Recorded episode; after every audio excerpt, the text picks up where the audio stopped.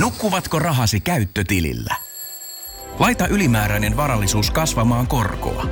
BigBankin säästötili on helppo ja joustava tapa säästää. Voit tallettaa ja nostaa rahaa säästötililtäsi ilman kuluja tai rajoituksia. Tarjoamme nyt uusille BigBankin asiakkaille säästötilin kolme pilkku yhdeksänkymmentä prosentin korolla kolmeksi kuukaudeksi. Tarjous on voimassa toukokuun ajan. Avaa säästötili osoitteessa bigbank piste fi. Ja sit mennään Kaukosen laidalle. Tai finaaleihin asti. Mutta tota, mikä, onko se, sun, onko se kovin saavutus, mitä Poile on tehnyt tuo organisaatiossa? Niin, että päästään niinkään finaaleihin. Mm. Mm, no tietenkin, jos miettii puhtaasti jääkiekollista puolta, niin joo. Tämä on Kaukosen laidalla N H L-podcast, joten otetaan seuraavaksi Askiin ohjelman juontajat Veli Kaukonen ja Niko Oksanen. Kyllä. Lauantain livestä ollaan toivuttu ja sunnuntai-päivää eletään ja nyt äänitellään sitten Oksasen kautta taas uutta jaksoa maanantaille. Niin mikäs meininki Oksasella on tälleen sunnuntaina? Ihan ok, että, että pettymykseen herättiin jälleen kerran. Ja, ja tota, petty... herättiin jälleen kerran. niin, niin, ja, ja tota, seurailtiin vähän, mitä yön N H L:ssä tapahtunut ja petyttiin toisen kerran. Ja, ja tota, sitten tota, ei muuta, vaan hevosen selkää ja, ja tota, duunia ja sitten käytiin vähän tuossa salilla ja nyt ollaan sitten taas valmiita, valmiita jakamaan tätä meidän humoristista ja todella, todella laadukasta tietopankkiamme kaikille meidän rakkaille kuulijoille, mitä teitä vielä on jo olemassa jossain. Mm, kyllä, kyllä. Mä, mä en tiedä, miten tämä oma keskittyminen nyt menee. Että mulla on ensimmäistä kertaa sinä aikana, kun me ollaan tehty podcastia, niin mulla on tässä vähän multitaskaamista, että mulla pyörii tuossa toi viidenkymmenen hiihto taustalla, että yrittää sitä vähän vilkuilla, mutta että jos ei muuta, niin ruvetaan selostaa sitä sitten tässä vaikka. Joo, vaikka olemme, o- olemme oman elämämme Jussi Eskola tai, tai tota Kimmo Porttila. Että. Ainakaan on kovia multitaskaamaan vai? Ei, kun selostajia siinä, siinä lähetyksessä. Että Porttila selostaa Ylellä ja Eskola, Eskola tuolla Viasatin puolella. No niin, melkein kato tietää nämä nimet, niin pitää pohtia, että mitä, mitä haetaan takaa. Mutta... Tiedätkö, kenen poika on Kimmo Porttila? Onko Jari Porttila? On, taitaa se olla. Jari Porttila ja Jari Porttilan silmäpussit, se on yksi kova juttu ollut kyllä, kun miettii tätä omaakin N H L-seuraamista aikana, että joskus noin kymmenvuotiaana nassikkana, kun sieltä huomenta Suomen urheilulähetyksestä sitten katseli, että mitä se seläni on painanut menee, niin kyllä normaalisti Jari Porttila oli kertomassa sitä, tai tämmöinen muistikuva mulla on. Joo, mä tapasin Jari Porttilan ensimmäistä, sillä ensimmäistä kertaa varmaan tässä kunnolla tässä tota, pari viikkoa sitten, se oli Holliassa meidän katsomassa, niin. Niin pääsin legendan viereen seisomaan, mutta en sanonut hänelle kyllä pitää.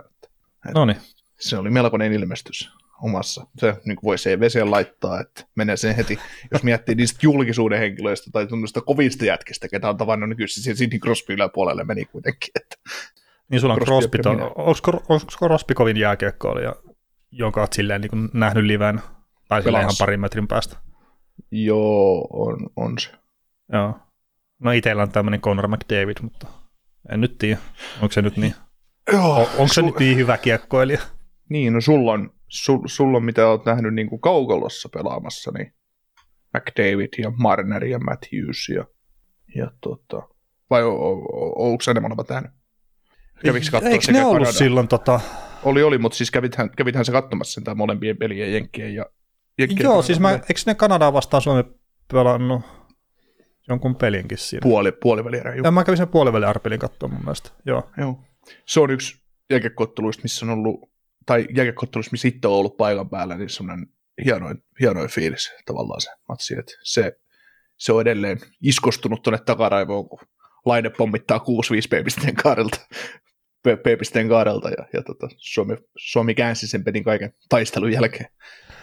Joo, ja kun se lähtökohta oli kuitenkin siihen peliin, että Suomen pitäisi viedä tehdä helposti, että Kanada ei ole olevinaan näyttänyt oikein miltään, mutta yllätys, mm. yllätys, ne menee vähän vaikeammaksi, että kun ruvetaan oikeasti pelaamaan. Joo, ja sitten se, että kaikki, kaikki oli jo haukkuliukku ja elosen pystyy ennen, ennen peliä, että kun sä laitat sen vehviläisen maaliin, ja tällä lailla laita sitä, että laita se Kähkönen sinne maaliin, ja sitten mm. se vaihdettiin puolessa välissä. Päästikö vehviläinen neljä maaliin vai kolme siitä? Jotain semmoista, joo. Joo, mutta siis ylipäätään siis noin tota... Junnu M M-kisat, mitkä oli silloin, niin ihan paras tunnelma, mitä on ikinä ollut mitään jääkiekkopelejä katsomassa, että ihan niin kuin heittämällä. Joo, siis suosittelen e- kyllä, jos Suomeen tulee nuo Junnu M M-kisat vielä uudestaan, ja lippuihinnat on samantyyppistä kuin mitä oli silloin, eli niin kuin oikeasti halpoja lippuja mun mielestä, että maksoko välieräpeliä sitten kuin neljäkymmentä, kun maksoi lippu sinne piippuhyllylle, mistä on hyvä katsoa mun mielestä pelejä, niin, niin, niin se, se on kyllä todella hyvä oli. Joo, se oli varmaan, muist, muistelisin näin, että finaalipäivä, kun pelattiin finaalia pronssiotteluun, niin kun ne osti siinä puoli vuotta ennen, niin oliko ne joku seitsemänkymmentä, kuusi seitsemänkymmentä, ihan jotain semmoista. Naurettava halpa, halpa, ja sitten just se välieräpäivä, että molemmat välierät, niin tosi edullista settiä, mutta mm. mut mä olin, mä olin toimittajareissulla siellä, että sykein siihen puolivälieriin asti, oikein pirusti kahden hallin väliä siinä, tuli kyllä pelejä nähtyä silloin.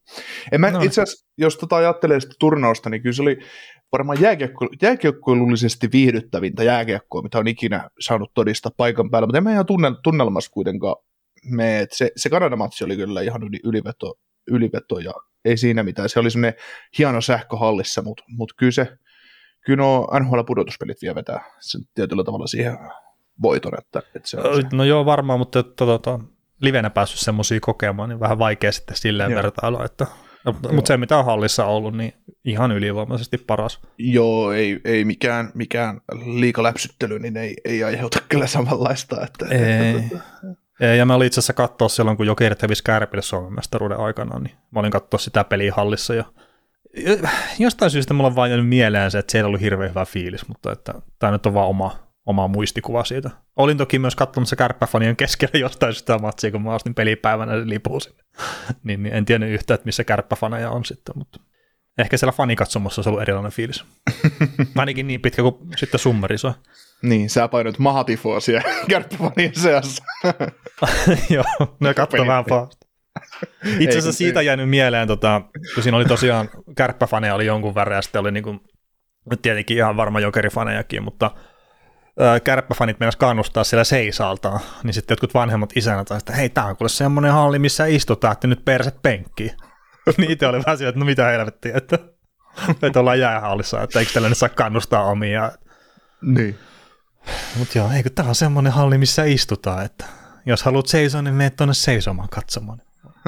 Oliko vähän, että joo, hyvä, kiitos. Kyllä, kyllä. Mutta totta kai se kun harmittaa, kun oma joukkue on tappiolla. Mm. Mutta joo, hei, pitäisikö lopettaa alkuhäpinät pikkuhiljaa? Voidaan, mutta suositellaan nyt kuitenkin tota, seuraamaan meitä Facebookissa, Twitterissä ja Instassa, ja sitten jos haluaa keskustella elämästä ja jääkiekosta ylipäätään, niin Discordiin kannattaa käydä liittymässä, että linkit taitaa ainakin jossain olla, mutta voidaan taas viikon aluksi, voisin, voisin pistää jakoon sekä Instaan että Twitteriin että Facebookiin. Ja, ja joo, ja mä oon yrittänyt muistaa pistäni jaksokuvauksiin myös ton Discordinkin esimerkiksi myös Juu, nyt tässä viime pääsee. aikoina. Sieltä pääsee poimimaan. Sitten tota, kaukosen laidalla at gmail piste com, sinne voi pistää palautetta, kuten myös somekanavien inboxeihin, tai sitten heti julki, julkisestikin saa laittaa kommentteja. Ja, ja tota, jos haluaa jakson tekemiseen osallistua esim. Omalla äänellä, niin kysymyksiä voi laittaa tuonne WhatsAppin puolelle ääniviestinä ja numeroon nolla neljä viisi seitsemän kahdeksan kolme yksi kolme kuusi kolme kahdeksan. Ja sitten jos tätä hassun hauskaa podcastia haluaa jotenkin tukea, niin Patreonissa se on mahdollista, että se on eri hintaisia paketteja, paketteja ja, ja tota, tota.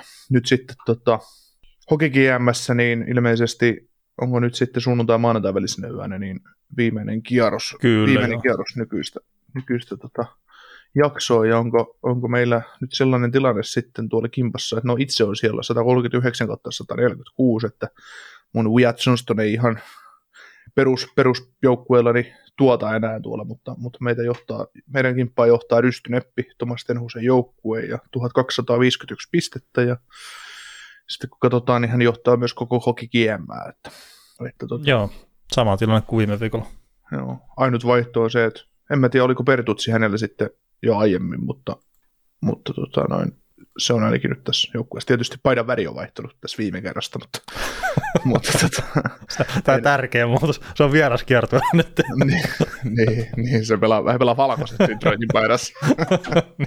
joo, joo, mutta tota, ihan hienoa. Liittykää hänen ensi kimppaan, ja se alkaa tuossa torstai, torstai, keskiviikko torstai välisenä yönä alkaa toi, toi seuraava.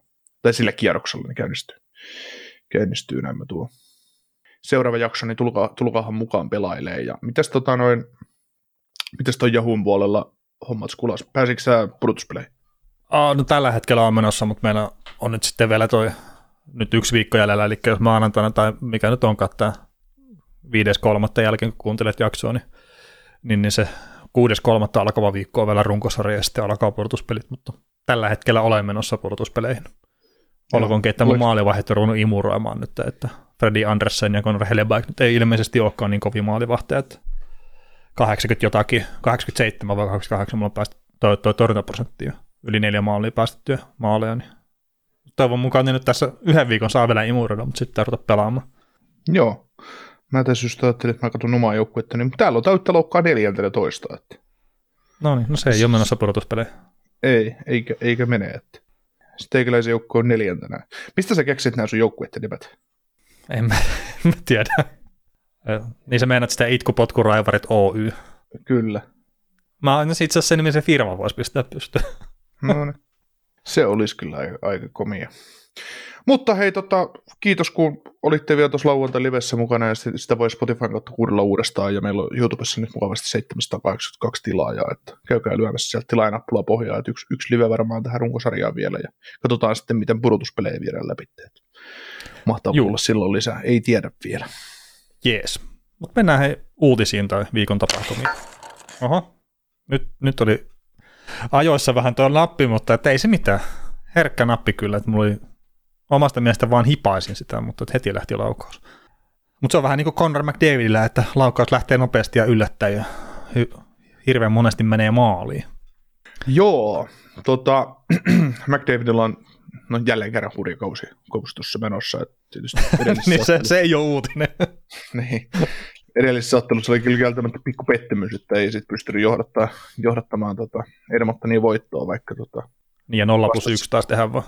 Niin, niin, niin Winnipegiin vastaan, kun Winnipeg teki kuitenkin seitsemän, niin, niin tota, jos Draisaitl tekee kolme ja nämä tekee yhteensä viisi, ja sitten McDavid ei anna tulitukea, niin kyllä se vähän, en mä tiedä, boost leimaa melkein voisi lyödä, lyödä kaveri, kaveri yllä, että alkaa, alkaa pikkuhiljaa, pikkuhiljaa niin menee tunteisiin tämä touhu, kun ei, ei, ei, ei sovinnolla voi paukuttaa, paukuttaa tehoja, mutta tällä kaudella... Tämä ei varmaan liity millään tavalla siihen sun pettymykseen, mikä tuli sitten tässä aamulla, kun katselee tuloksia. Niin, ei, ei missään tapauksessa. Ei missään tapauksessa, mutta tota, McDavid on tällä hetkellä, tällä hetkellä niin kuusikymmentäneljä ottelua pelattu, sata kaksikymmentäkaksi tehopistettä ja pisteen päässä uransa kovimmasta pistesaldosta, mikä syntyi viime kaudella. Ja nyt on sitten ensimmäistä kertaa hänkin päässyt maalien, maalien tekijöiden aateli, aatelisjoukkoon, eli tuohon viidenkymmenen maalin rajapyykin sai sitten poikki tässä männä viikolla ja tai mikään aatelisjoukko, kuusikymmentä maalia täytyy tehdä, että pääsee maalintekijöitä aateliin, mutta, mutta tota, nyt, se on, nyt se on pelimies myös maaliin, maalintekijöiden mm. joukossa, että toi pisteet, pisteet kuitenkin tuli sitten uraa toisella kaudella. Että, Juu, että, olisi varmaan saattanut aika lähellä ekallakin kaudella, jos, jos oliko se nyt soljistuuko sitä meni silloin ekalla kaudella, kun se loukkaantui. Jotain joo. Jotain, joo. Kyllä mä olin jo ekalla kaudella, kun se teki neljäkymmentäviisi peliä, neljäkymmentäkahdeksan pangoa, että kyllä mä olin sitä leimaa lyömässä siihen päälle jo. Niin vasti. Niin. No Panarin siinä. Voitti kuitenkin sen tulokaspalkinnon sillä vuonna. Joo, se on joo. Mutta hän, hän pystyy pelaamaan koko, koko kauden ja pysymään ehjänä, mutta tämä ei pystynyt, tämä herra.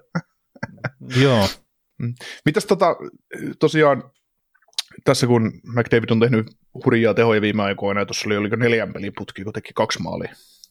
Kaksi maalia per peli ja teki niin kuin kahdeksan, kahdeksan maalia neljään peliin ja nyt tosiaan viisikymmentäkaksi täynnä ja runkosarjoitteluita kahdeksantoista jäljellä, niin pistääkö tämä seitsemänkymmentä maalia poikki?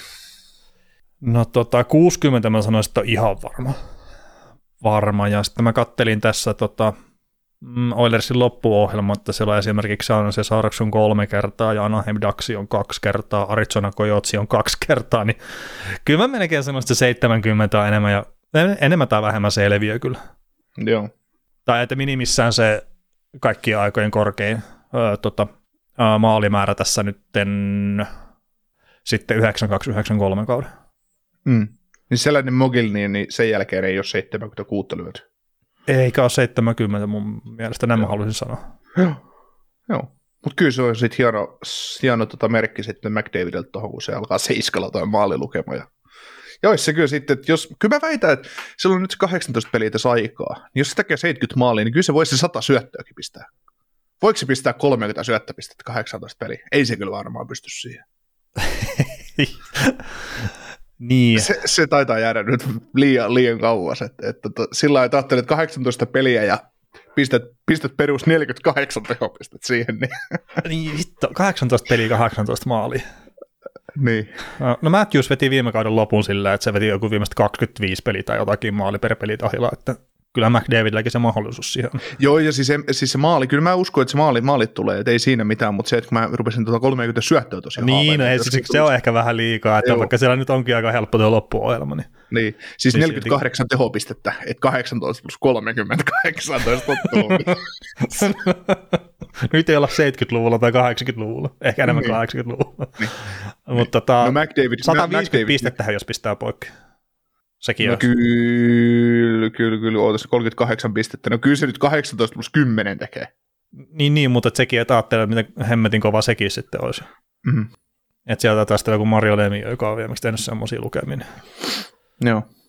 No ylipäätään se... tässä viikko kaksi pelataan, niin Mario Lemio on edelleen, joka on tehnyt paremmin pisteitä. Että... Mm. Eli tämä nyt hyydy ihan totaalisesti. No... Ei siinä, no itse asiassa tuo Jetsi-peli oli jo pikku, pikku sellainen, että rupesi ihan ahdistaan, että, että mahtaako tämä McDavid, että saattaa Dreisaitelille kääntyä tuo pistepörssi vielä loppukauden osalta. No siellä on Buffalo ja Boston ja Toronto ja Ottava seuraavaksi vastassa, että siinä kun vetää muutaman pelin kiikareilla, niin mm. tosi niitä ei McDavidillä hirveästi ole tällä kaudella niitä kiikaripelejä. Joo, Joo. mutta tota, on toi... Toi on älyt, älytön tahti tuolla kaverilla, ja, ja tota, sitten se, että vaikka se nyt paukuttaisi sitten sen sataviisikymmentä poikki tällä kaudella, mikä mm. vaatii sen kaksikymmentäkahdeksan pistettä, mikä on McDavidille ihan täysin saavutettavissa kahdeksantoista ottelu, tai semmoinen perustahti, niin, tota, niin, niin, niin mitä luulet, jääkö se hänen uran parhaaksi? Mitä kaus? Mm. Mm. No se on tietenkin jo kaksikymmentäkuusi. Niin siis se, se alkaa olla primis pikkuhiljaa, että, että tota... Niin, mutta siis, no tästähän me puhuttiin jo alkukaudesta ja viime kaudellakin muuta, mutta tämä jääkiekkohan on muuttunut enemmän siihen nyt taas maalintekopeliksi. Niin sitä kautta, että niin pitkään kun tuo peli menee avoimempaan ja hyökkäävämpään suuntaan, niin mä uskon, että McDavidkin pystyy kyllä vielä parantamaan. Että ei välttämättä nyt ole mitään enää, että tämän kauden jälkeen hypätään millekään seuraavalle tasolle, että ensi kaudella sitten kutitellaan kaksisataa pistettä, mutta että semmoinen... Sinne sataankuuteenkymmeneen pisteeseen saattaisi olla sitten ehkä vielä, vielä mm. saumoja. S- sitten me ollaan ensi jouluna sillä kun neljäkymmentä kierrosta pelattu runkosarja, McDavid rikkoi sadan mistään rajaa, sellainen, no niin, että et, tota, jouluta olleen, McDavid viisikymmentä pisteen pistepörssijoidossa. No niin, hyvin meni. Niin, mutta tota, tota, tota, miten, siis tuossa oli... No T S N-studiossa puhuttiin sitä, että miten jos McDavid tekee seitsemänkymmentä maalia, niin onko se kovin juttu ikinä maalintekosaralla, että mitä on nähty N H L:ssä. Ja siinä esimerkiksi verrattiin sitä, että Gretzky tekikö se yhdeksänkymmentäkaksi maalia tai jotakin silloin parhaalla kaudellaan. Mm. Niin kumpaa sä pidät kovempana? Niin, no siis vaikeahan niitä nyt verrataan ihan oikeasti. Että, että, että, että kyllä mä väi, voisin, voisin väittää, että McDavid on ihan yhtä ylivoimainen pelaaja nykypäivän N H L:ssä, kun Gretzky oli sen aikaisessa N H L:ssä, että no niin. Että sitten vaan, että kun sit voidaan aina miettiä just näitä perusjuttuja, että maalivahtien koko esimerkiksi, kun maalin koko on pysynyt samana, että maalivahdit on esimerkiksi isompia. Niin.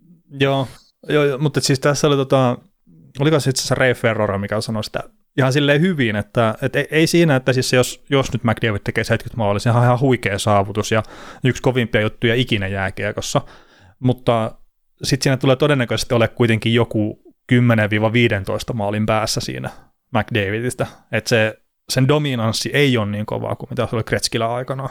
Mm. Ja tässä just, että silloin kun Gretzky on tehnyt yhdeksänkymmentäkaksi maalia, niin toisiksi paras maalintekijä N H L on Mike Bossy ja se on tehnyt kuusikymmentäneljä maalia. Niin siinä on kaksikymmentäkahdeksan maalia ero, niin se on aika perkeleen paljon. Mm. Ja sitten tosiaan tämä, että kaksisataakaksitoista pistettä on tehnyt sillä kaudella Wayne Gretzky, Mike Bossy sataneljäkymmentäseitsemän pistettä. Että on siinä niinku pikkasen vielä sitä dominanssieroa ehkä. Niin. Mutta siis ei mitään ole McDavidiltä pois, mutta se vaan ehkä joskus hämärtyy, että miten kovalla tasolla Wayne Gretzky on pelannut suhteessa siihen muuhun kenttään. Mm. Mä rupesin taas miettimään tätä McDavidia ja toisaalta aika paljon puhutaan näistä kautta aikojen kovimmista maalintekijöistä, maaliennätyksestä. Et, et, mm. jos, ja, jos, ja, jos ja kun toi Ovechkin tuosta sen Gretzkin ennätyksen rikkoo, niin mä just ynnäilin, että jos McDavid, että et kuka sitten se seuraava pelaaja on, joka voisi Ovechkinilta viedä sen ennätyksen pois. Ja mä nyt rupesin katsoa tätä McDavidia, että jos se nyt tekee seitsemänkymmentä maalia, niin silloin se kolmesataa kolmesataayhdeksän tehtyä maalia tämän kauden jälkeen. Niin kaverin täytyisi painaa sitten kymmenen kautta putkeen tekemällä keskimäärin se viisikymmentä maalia, ja silti silloin olisi se kahdeksansataayhdeksän vasta tehtynä. Mm. Toki, ja sitten sit aletaan taas puhumaan, että kaveri on kolmekymmentäseitsemän, että voiko, ja ensinnäkin pysyykö kunnossa niin paljon, että voi tehdä sen kymmenen kautta putkeen viisikymmentä maalia. Toki ei kukaan lähde tekemään seitsemänkymmentä maalia kymmenen no tänä kautena putkeen, kymmenenä kautena putkeen, mutta joku roti nyt sentään, ja tämäkin, tämäkin kaveri vanhenee, ja sitten, sitten jos, jos McDavidiltä ajatellaan viiden vuoden päästä, mennään vaikka viisi vuotta eteenpäin, tai mä luulen, että kaveri on kolmekymmentävuotiaana tai kolmekymmentäkaksivuotiaana, tämä on dominanssi, mutta tämän dominanssi vaan muuttuu vähän erilaisemmaksi, niin dominanssi, no, dominanssi pysyy, mutta se just, että jos tämänkin kaverin tästä liikkeestä ruvetaan ottaa napsuja pois tai tulee joku ikävä polvivamma tai joku muu, mitä nyt ei tällä hetkellä ole, mutta siis jos, jos tulee, niin se sitten romuttaa niitä haaveita, mutta en mä myöskään pitäisi mahdottomana sitä, että tekisi sen kymmenen kotputkeen viisikymmentä maalia. No ei siis, kun se on tietenkin löytynyt se maalintekijä tatsin, mitä jo pari vuotta sitten puhuttu, että, että McDavid harjoittelee maalintekemistä. Kertsi oli silloin, kun ne aloitti Ruotsissa sen kauden Devissiä vastaan, ja mä muistan lukeneen, että McDavid jo silloin harjoitteli maalintekemistä erikseen kesällä. Niin eihän se ole tosiaan mikään pff, niinku ihme, että jos se tekee se viisikymmentä maalia tässä montakin kautta putkea, mutta sehän sitä tekee niin erikoista tai niin, niin harvinaislaatusta, että sitä Kretskin maaliennätystä sitä oikeasti uhata, että kun, jos sä teet niitä viidenkymmenen maalin kausia, niin niitä pitää hitto täräyttää se viisitoista putkea eikä riitä vielä. Että et ole lähelläkään vielä silloin. Mm. Se, se vaan kertoo sitä spesialiteetistä, mikä siinä on. Mm. Mikäs kausi se oli, kun Devils sä ton McDavidin näitä?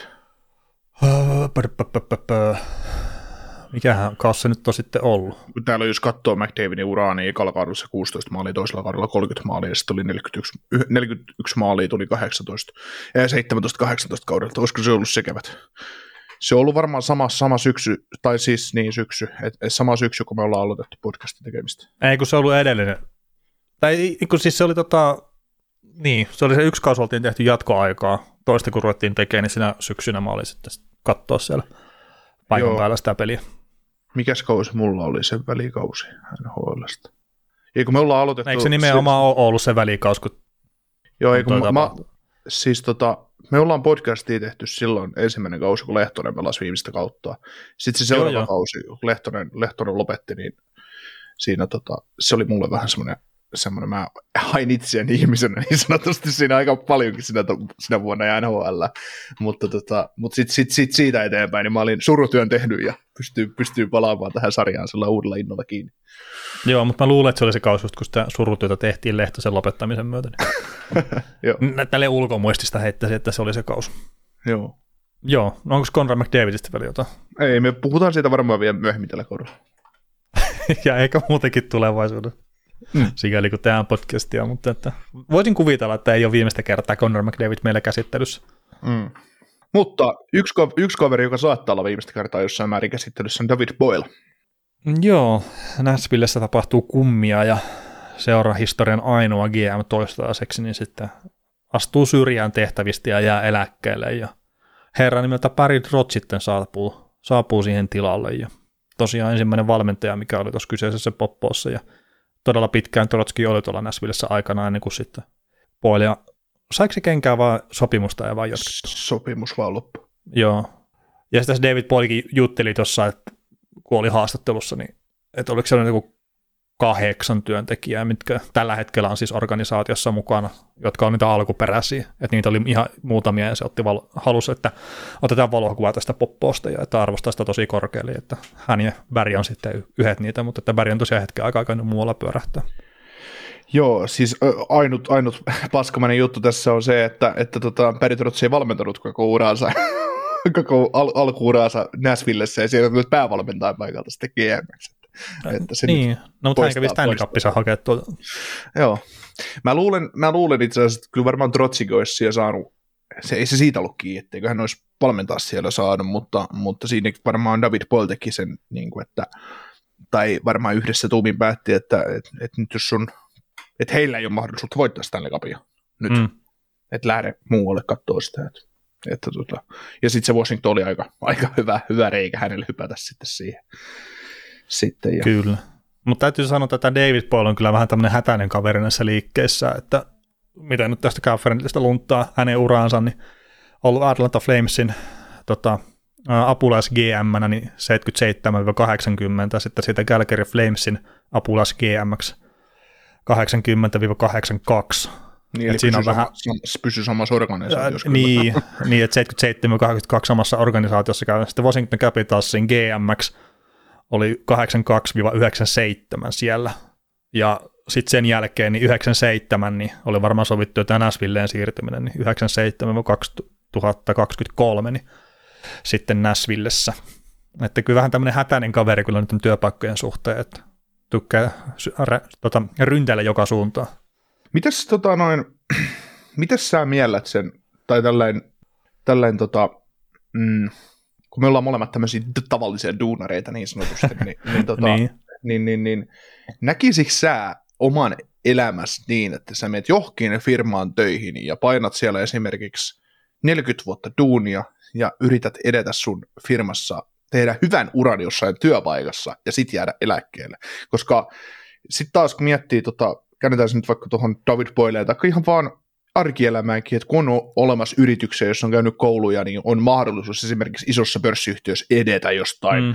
perusesimiehestä johonkin, no ei nyt hallitukseen asti, mutta mut aika isoihin rooleihin. Ja, ja, tota, ja tehdä se, se riippuu hirveän paljon just, että kyllä mullakin on semmoisia tuttuja, mitkä on edennyt ihan perus, perus duunarista sitten aika korkeallekin firmassa, että... Mm. Mutta mut näkisikö sä itse semmoisena henkilönä, että et olisit valmis tavallaan tekemään, tekemään duunia samassa yrityksessä, että et, et sä kokisit, että se olisi niin kiehtovaa, että et on, olisi hyvä olla samassa talossa koko ajan? Niin kuin neljäkymmentä vuotta. Mm. Niin, no, sille jos miettii, että mä oon nyt semmoisen reippaan yhden neljäsosan tuosta tavallaan taittaa, niin on samassa firmassa, niin, niin on tota, silleen tullut kokeiltua, mutta että Että siis en mä, en mä näki sitä välttämättä henkilökohtaisesti mitenkään semmoisena ongelmana, mutta tietenkin työtehtäviä pitäisi päivittää välillä, että sitten saa tota, sillä tavalla sitä mielekkyyttä siihen tekemiseen. Mm. Onko nyt, onko David Poile nyt ollut sitten neljäkymmentä vuotta G M N H L vai kolmekymmentä vuotta? Eikö se on ollut kahdeksankymmentäkaksi vuodesta, niin, niin neljäkymmentäyksi vuotta jo. neljäkymmentäyksi vuotta G M N H L. Kyllä mm. siinä on juman kautta, siinä on vettä virrannut Vantaa juossa. On, mutta aikana. Sitten... To, toikin on taas, että kun sä teet tuommoista hommaa, mikä on ihan selkeä intohimo sulle, niin se on ihan täysin eri asia kyllä sitten, kun menet tuonne Prisman kassalle sitä voipakettia pistää sitten viimeistä päivää skannerin läpi, että piip, piip. Niin. Ja sitten, että etenet se, se seitsemäntoista kassalta siihen ykköskassalle, vaan mikä sitten onkaan se paras, vaan se siellä asiakasneuvonnassa, että, että se, on, se on hirveän eri asia kyllä sitten tuommoista hommaa. Niin, sä oot kuitenkin se hyllyttäjä sitä edennyt siihen asiakasneuvontaan ja sitten kassalle tai toista päin, että. Niin, t- mutta että, kun mä veikkaan, että toikin on just semmoinen, että se on vaan niin intohimo homma, että ei se varmaan välttämättä koe edes, että se silleen tekee duunia. Et toki siis jokaisessa duunissa on niitä semmoisia hetkiä, että on raskasta ja tulee vaikeita juttuja, mutta kun se on se perusintohimo sitten sitä jääkiekkoa kohtaan, niin se on niin eri lähtökohta sitten, että suuri osa meistä kuitenkin joutuu tekemään semmoista duunia, mikä ei välttämättä ole ihan niin hirveän iso intohimo. Mm. Tota, no näkisikö, jos käännetään se sitten siihen, että sä hyppäisit, tota, mm, lähtisit käy, kävelemään samaa polkua, mitä Jarmo Kekäläinen käveli esimerkiksi G M X N H L tai käveli ja käveli, mutta siis sillä tavalla, että et nyt, nyt sä seuraat itse henkilökohtaisesti N H L sen kaksi kolme peliä päivässä ja luet uutiset ja perus tämmöistä, perus tämmöistä höttöä, tehdään vähän podcastia ja muuta, mutta jos su, sulle nyt tulisi Nashville Predators ja tarjoisi sulle duunia, että et, Veli Kaukonen, että et sä teet tota hyvää podcastia, että voisitko, jos sulla on ilmeisesti tarkka silmä noihin jääkiekkoilijoihin, että rupeaisi kauttaamaan meillä näitä Suomen, Suomen pelaajia, niin olisiko susta istumaan tuolla jäähallissa, sanotaan viisi peliä viikossa, käydä kiertelemässä sitä, sitä riksun, riksun seutua siinä Helsinkiä ja Lahtea ja Kouvolaa ja mit, mitä näitä alueita sä nyt on sillä viidenkymmenen kilometrin säteellä, sata kilometrin säteellä susta, niin kiertämään ja tekemään muistiinpanoja pelaajista ja raportoimaan sitä jollekin seuralle ja tehdä esimerkiksi viisi vuotta sitä työtä, että sit sä voisit jossain vaiheessa päästä oikeasti tota,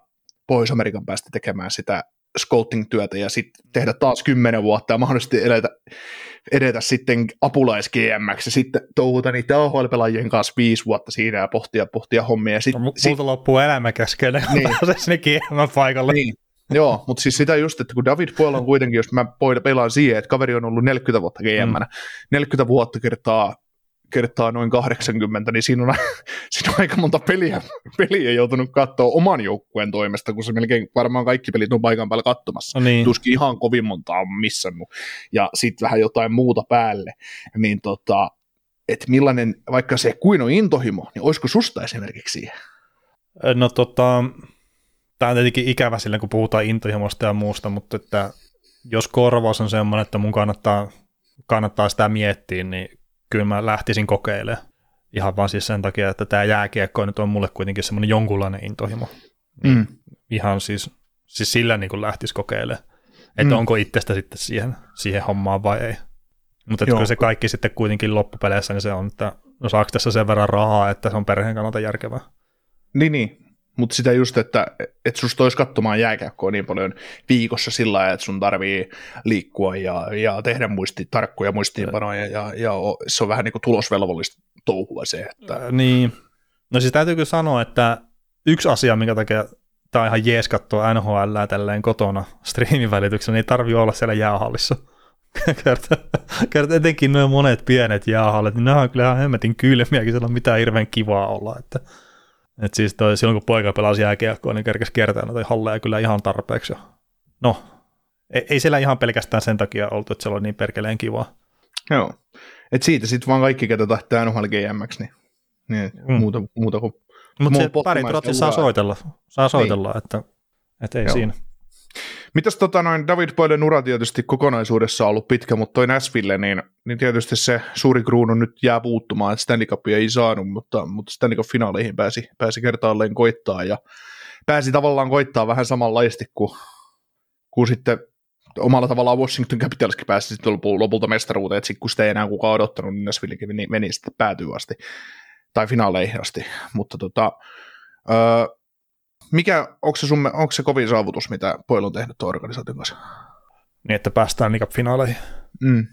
Mm, no tietenkin, jos miettii puhtaasti jääkeikollista puolta, niin joo. Mutta se, miten nyt tuossa esimerkiksi Marekki ja kumppanit on tullut omissa podcasteissa, että silloin kun Nashville Predators on tullut sarjaa, niin se on ollut vitsi se organisaatio ihan seuraajien tasolla ja muuta. Ja toimittajat on ollut silleen, että ei me haluta mennä katsoa tuonne, että toi on ihan joke, että Nashvillessä pelataan jääkiekkoa.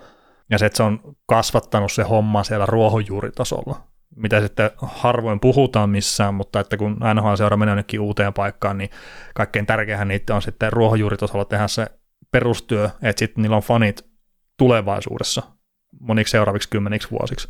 Mm. Niin ehkä se on kuitenkin sitten se oikeasti isoin työ, mitä se on tehnyt tuossa tuon mm. organisaation kanssa. Mitään vähättelemättä sitten urheilusta menestyksestä, mutta että se, että se on ollut per- perusteet, että toi seura pystyy tänäkin päivänä toimimaan siellä, niin se on ehkä sitten loppupeleissä niin se isompi työ tai mm. suurempi työ.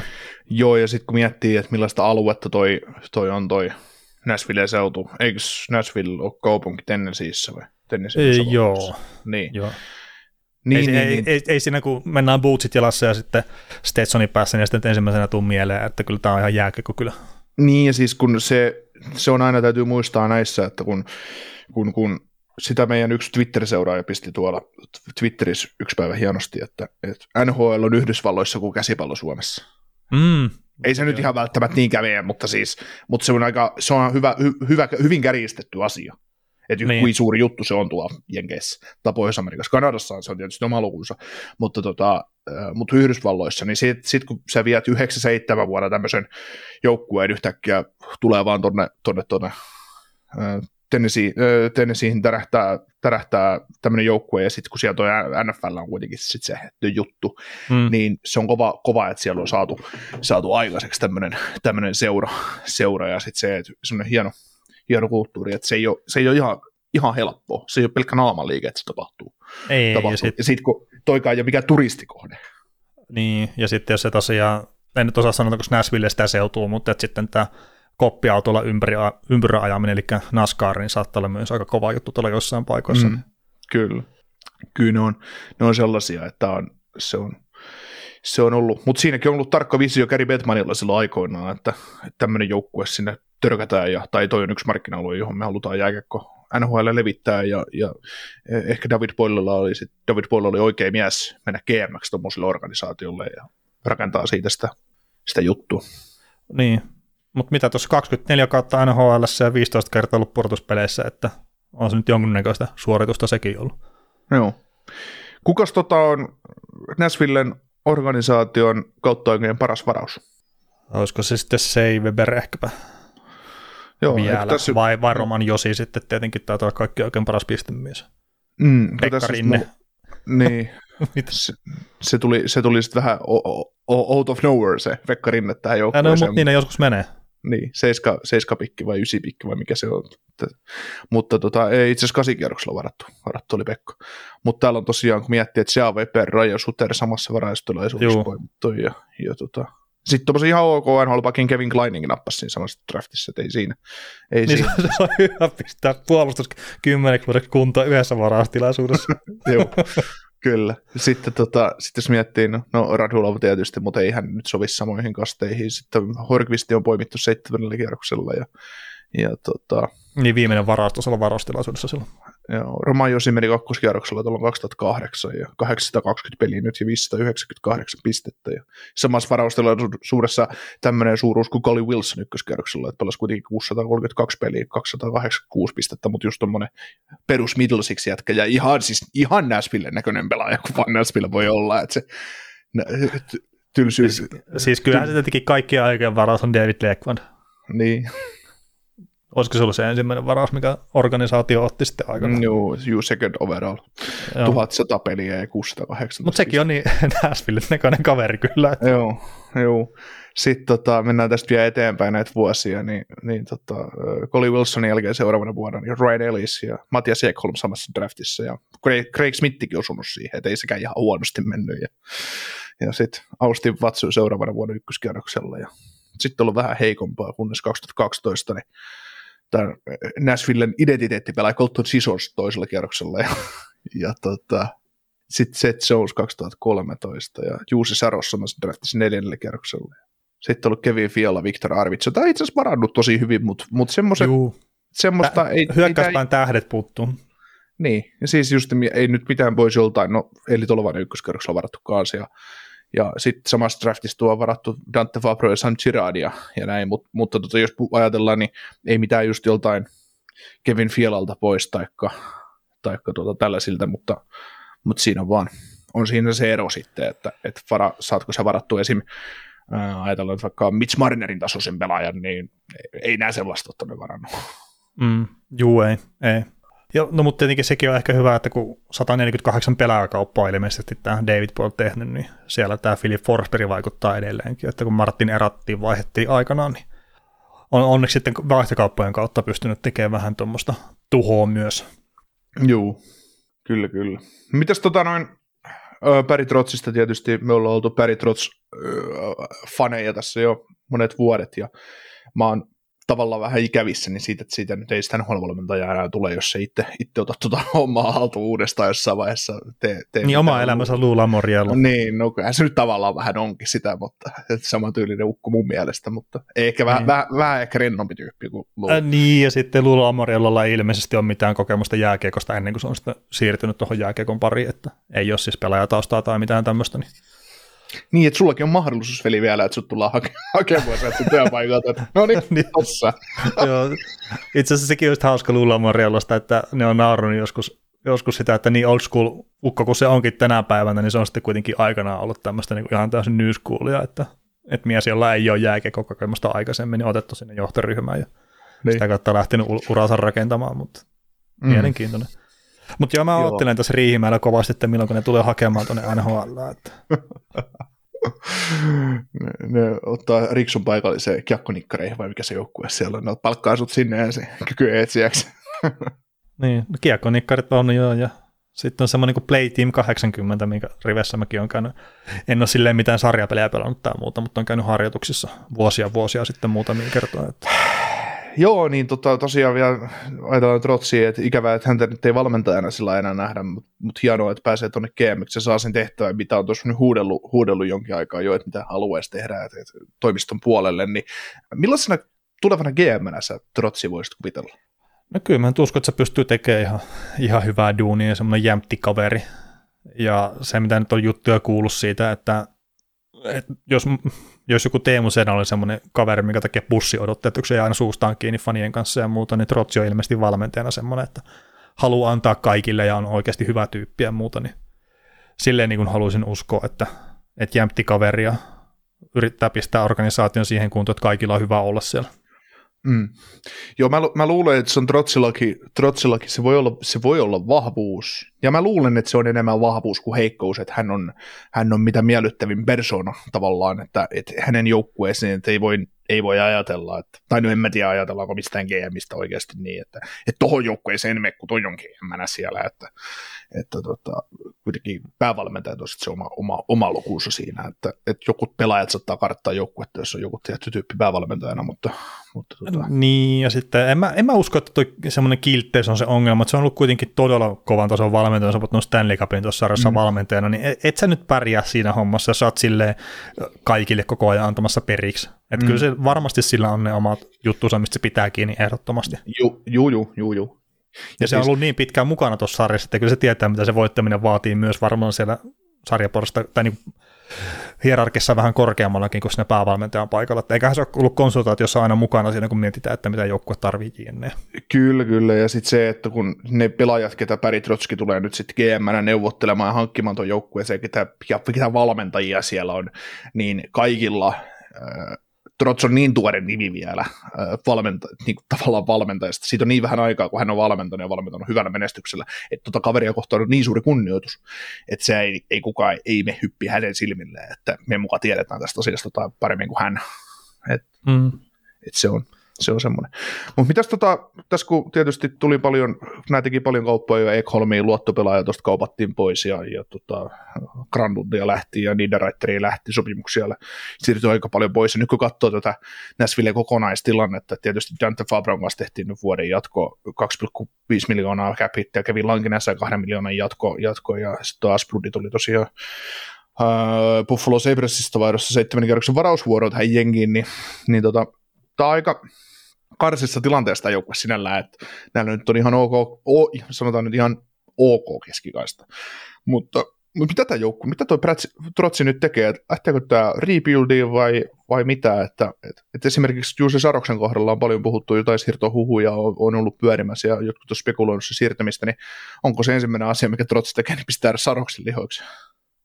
No, en jaksa uskoa kyllä, että ykkösmaalivahtia pistetään ensimmäisenä tekona lihoiksi, mutta toisaalta tässä mehän kuultiin sitä jo, että Juuse aikaa ohi tuossa joukkueessa siinä kohtaa, kun Askarovi sinne varattiin kaksituhattakaksikymmentä ja kerrottiin, että se on vuosi ja Askarovi ykkösmaalivahti tuossa sarjassa, mutta että oltiin vähän eri mieltä ja tällä hetkellä näyttää siltä, että ollaan oikeassa. Mutta mm. tota, en, en mä näe mitään järkeä, että miksi ne pistäisi Saroksen lihoiksi tuossa. No, mun pointti on siinä se, että, että tota, jos tämä joukkue haluaa mennä rebuildiin, niin älä todellakaan pidä Sarosta siellä, koska Saros, Saros, Saros antaa mahdollisuuden, että ne ei ole todellakaan viimeisiä runkosarjassa. Et ihan sama, ketä siellä pelaa. Et niin, ja Saroksesta mutta voisi tällä hetkellä, siinä tuossa on maalivahti, niin siitä voi saada ihan hyvän palautuksen tuolla sopimuksella, mikä sillä on. Niin se olisi sellainen ensimmäinen siirto, siirto tavallaan, että millä viedään sitten joukkueelta mehut. Joo, mutta en mä jotenkin, että niin pitkä kuin Romani Asi on tuossa joukkueessa, niin minkä takia ne sitten menisi rebuildiin. No, mut eh- ehkä ne hakee enemmänkin jotain semmoista pari vuoden taas, että onko se rituuli sitten vai reshuffle vai mitä termiä nyt haluukaan käyttää, mutta että vähän sitten yritetään piristää sitä joukkuetta jollain tavalla. Mutta että jos pistät Saroksen pois, niin sitten pitää kyllä kysyä myös kapteenit, että hei, miten haluaisitko jonnekin toiseen joukkueeseen kertaa. Tuo yhdeksän miljoonan sopimus jo silloin, se on kuitenkin enemmän treidattavissa pois kuin sitten Erik Karlsson. Mm, on totta, totta kai. Eikä tarvitse pidättää palkkoja edes yhtään. Että jos on niitä pelaajia, supertähtiä, mihin tehdään tilaa, että se saadaan jengiä. Että ja niin, mutta siis on tuossa se on mm. totta kai se tilanne, että, että, että hankalaa on.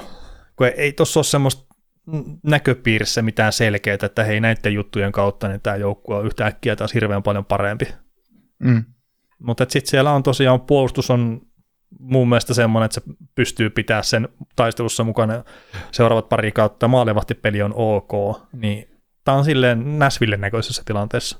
Mm. Että kynsi ja hampaan taistellaan koko ajan, jos pääsee pudotuspeleihin, niin on vittumainen ensimmäisellä kierroksella saattaa pistää laulunsa jonkun ennakkosuosikin, mutta mitään semmoista oikeaa palaa mestaruuteen, niin, niin tällä hetkellä näyttää joukkueella. En nyt enkä mm. parin vuoden päästä. Mm. Kun näillä on, jos ajattelee, ajattelee just, että Roma, äh, Ray Johansson, että ykkössentteri, ja sitten näillä on niin top kutoseen laitahyökkäinä, niin näillä on Matthewsen ja Filip Forsberg. Mm. Niin siitä, siitä puuttuu, siitä puuttuu kakkosentteri, ja sitten siitä puuttuu kaksi laitahyökkäjää, että et mi, mistä, mistä ne kaivaa ne, että et se pystyy olemaan edes se pudotuspelitason joukkue. Niin eihän se tällä kaudella hirveän kaukana ole sitä taistelusta. Joo, paitsi että monta kilometriä tavallaan, että, että tota, ei ne olisi luovuttanut, jos ne uskoisivat, että niillä olisi ollut joku mahis. Niin. Et se, se on vähän sillain, sillain että, että tota, tietysti nythän ne, nyt ne kauppasi, ne sai todella paljon varausvuoroja tähän, tähän tulevaan kesä, kesän varaustalaisuuteen, että just kaksi, neljä ensimmäiselle kahdelle kerrokselle, kolmelle kerrokselle kolme, neljälle kerrokselle kolme, viidennelle kaksi ja sitten kuudelle kerroksen vuoro. Ne pystyy paljon hankkimaan massaa, massaa tässä lisää, ja sitten jos ajattelee näidenkin, näitä pelaajia, jotka näillä on tässä joukkueessa, ne nyt sai tuon Reitsa Sefferin tuohon hyökkäykseen niin prospektipuolelle, mutta sitten mm. joku Joakim Kemel tosi heikko kausi liigassa.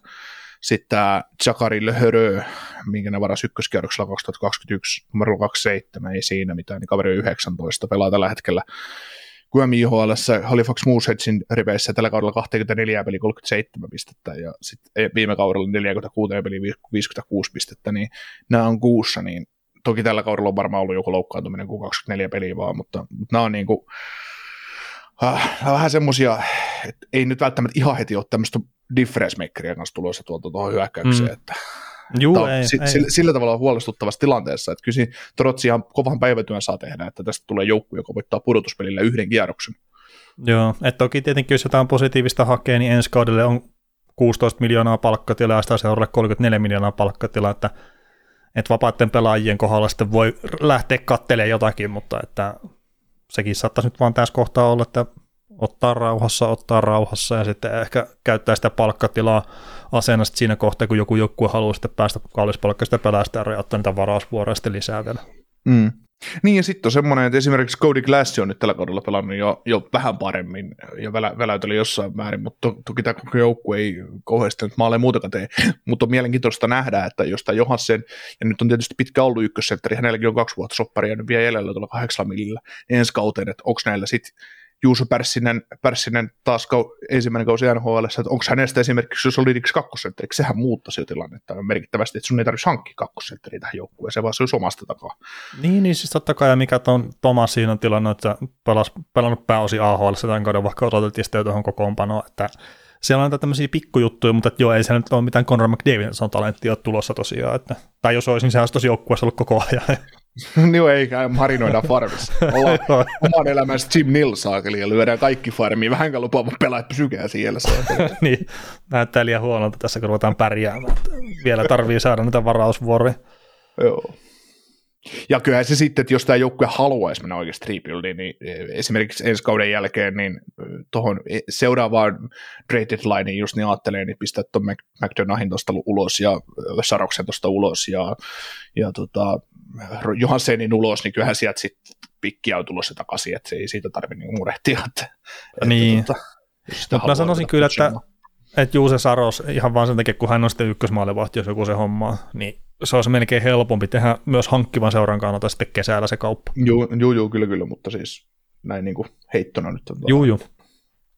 Mutta onko siinä David Poilea ja Päritrotsia ja meidän haaveita N H L-touhuista ja Nashvillen tulevaisuutta, niin pureksittu tarpeeksi? No eiköhän siinä ole, että voidaan mun puolesta mennä eteenpäin. Että Nashville on hankalassa tilanteessa, mutta että ei se nyt taas niin epätoivoinen ole kuin mitä voisi vois ehkä ajatella nopeasti. Välttämättä Joo. siis, että, että siellä on tosiaan hyviä palasia, mutta että hyökkäykseen tarvittaisiin sitten lisää terävyyttä. Kyllä. Öö, Tuossa trade deadline aikaan niin Washington Capitals muutti aika paljon tuota, öö, muovasi uuteen uskon tuota puolustusta niin kuin tarvisikin ja saivat se Sandinin, kuten tuossa lauantai-jaksossa tai livessä puhuttiin ja tekivät sitten Nick Jensenin kanssa kolme, kolmen vuoden sopparin neljä miljoonaa cap-hittiä. Jensenin kyllä aika tavoiteltu kaveri, mutta ei sitten, ei sitten päättivät tämän jatkon ja, ja sitten vielä hyökkäykseen niin Nicolas Aubé-Goubelille vuoden mittainen jatku, että miljoona kaksisataa tonnia soppari, että, että siellä, siellä vaikka joukkueen puolustuksen osalta näyttää aika siltä, että siellä ei ole ketään, niin nyt alkaa pikkuhiljaa top, top neljä, kun taas muodostuu ensi kaudelle, ja mielenkiintoista nähdä, mihin toi Rasmus Sandin nyt nousee, nousee sitten, tota, tai Sandin nousee tuossa tuota Capitalsissa, että nyt kun tian auki tavallaan loistaa ja näyttää ne talentit, että, että kun mä näkisin, että oli Capitalsilta semmoinen hieno treidi, että hankittiin pelaaja, jolla on ollut tietokossa muualla, että nyt on sinun vuorosi loistaa niin sanotusti. Niin, no sehän se potentiaali on kaikkeen tiedossa ja Kärpi taas varmasti toivoa, että se lunastaa sen potentiaalin sitten, mikä hänellä on. Että, että muutenhan tuo puolustus rupeaa näyttää kyllä aika nuhapumppuselta ja näyttää itse asiassa oikeastaan ihan se ja sama, että vaikka Sandin löi läpikin, niin ei se mun mielestä mikään kummonen ole sitten vieläkään tuo puolustus. Et toki Karlsson on kova, kova pelaaja ja näin, mutta... No siis ykköspari Sandin, Sandin Karlsson ja kakkospari sitten Jensen ja mahdollisesti onko siinä sitten Veharvari vasemmalla puolella vai onko Veharvari kolmosparin pakki ja jos hankkivat si- siihen jonkun, jonkun tota top nelkkopakkiin, niin kyllä se mun mielestä ihan menettelee, että ei se siitä, siitä pitäisi olla kiinni. Etenkin kun me niin, tiedetään, siis että, ja mä ainakin henkilöisesti uskon siihen, että, että Sandin ottaa sen stepin ja mä, mä voisin heittää tämmöisen hot takein, että hänestä hän on tämmöinen, äh, heittää tämmöisen Devon Davis, Devon Davis maisen, maisen tota, kukkaa pohkeamisen niin sanotusti, että no joo, mutta siinä on tietenkin se ero, että Davis oli sitten Islandersissa hyvä, hyvä pakki tai täysin eri tason puolustaja kuin mitä Sandin oli tuossa Maple Leafsissä. Että. Ja mm. sitten menee erityyppiseen tilanteeseen myös, että Colorado Avalanche joukkueena oli hyvin erityyppisessä tilanteessa kuin mitä tämä Washington Capitals on, että se semmoinen vastaavan tyyppinen kukkaan puhkeaminen, niin mä sanoisin, että se vaatii Sandin kyllä sitten suhteessa parempaa pelaamista. Niin, siis joo, mutta se tosiaan, että kun on ollut tietukossa toisessa joukkueessa ja joudut pelaamaan vähän pienemmillä minuutilla, että näytä nyt sitten, kun pääset pelaamaan kaksikymmentäkolme minuuttia per peli, että et, et, tekikö Toronto sun kanssa virheen, ja mä luulen, että Kaidupas tietää tehneensä jo virheen, mutta kun se, se oli vähän niin kuin tehtävä, että ei siitä ollut enää mitään, mitään tavallaan ide, ei, ei se ollut hänelle, hänelle hyvä, se ei ollut joukkueelle hyvä, eikä se ollut pelaajalle hyvä. Niin, no en mä tiedä, oliko se nyt tehtävä, että ne sai kuitenkin vain ja ainoastaan Boston Bruinsin ykköskärksen varausvuoroja Erik Gustafssonin siitä, että en mä näe, että toi on joku semmoinen, että kädet on sidottu Sandinin kanssa, että se oli ensi kaudessakin kuitenkin halpa sopimus. Mm, niin, niin, mutta siis kun tulee, tulee jossain vaiheessa niitä tilanteita eteen, että sun on pakko päästä jostain irti, ja sitten osuu tuommoinen kauppa, että en mä usko, että et, et, et, mä en todellakaan usko, että Kyle Dubas on mennyt Washingtoniin ja ruvennut kyseleen, että olisiko, olisiko tota Ykkönen ja Gustafsson tarjolla tähän meidän pelaajaan, vaan se onko nyt toistepäin. Niin, no siis voi sekin olla, mutta, mutta tota, joo, mä silleen toivon kaikki hyvää Sandinille, mutta tietenkin on se syysäkin, minkä takia hänet myytiin. Sitten ja toi, että joo, saa ykköskärksen varausvuoro, vau, mutta et sitten se Boston Bruinsin ykköskärksen varausvuoro, niin mitä kaikilla suurella, suurimmalla todennäköisyydellä mallia ei mitään merkitystä, kertaa se tulee olemaan siellä ykköskärksen loppupuolella. Niin se, että todennäköisesti saat siltä edes Sandinin tasoinen pelaaja, niin on todella pieni. Mm. No joo, mutta ja sitten taas se, se, mitä itsekin olen sitä Sandinia, Sandinia nähnyt, niin, niin tota mä...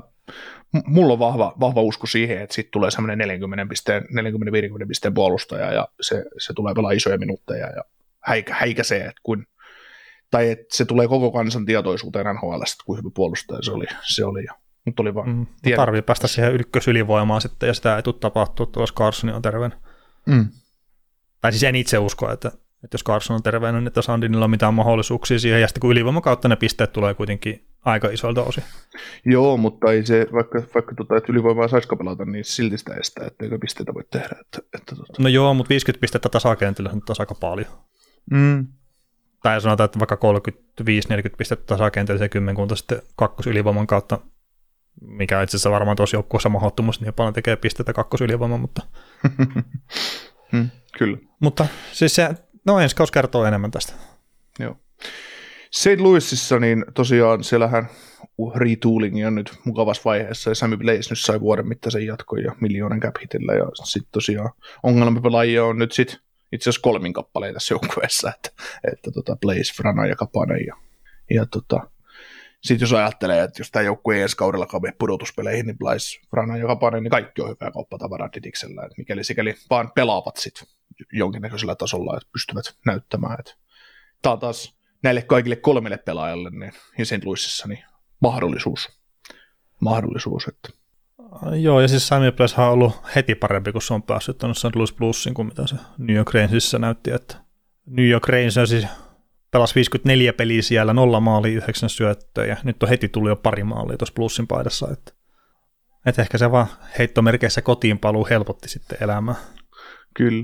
Se oli varmaan se New Yorkin metro oli hänelle liikaa, ettei se yöllä nukuttua niin paljon niin hyvin. Niin nyt kun pääsin taas niin souriin takaisin, niin oli tota, oh, parempi olla. No ei vaan, mutta siis mutta tota, hänellähän meni kaikki päin helvettiä tuo.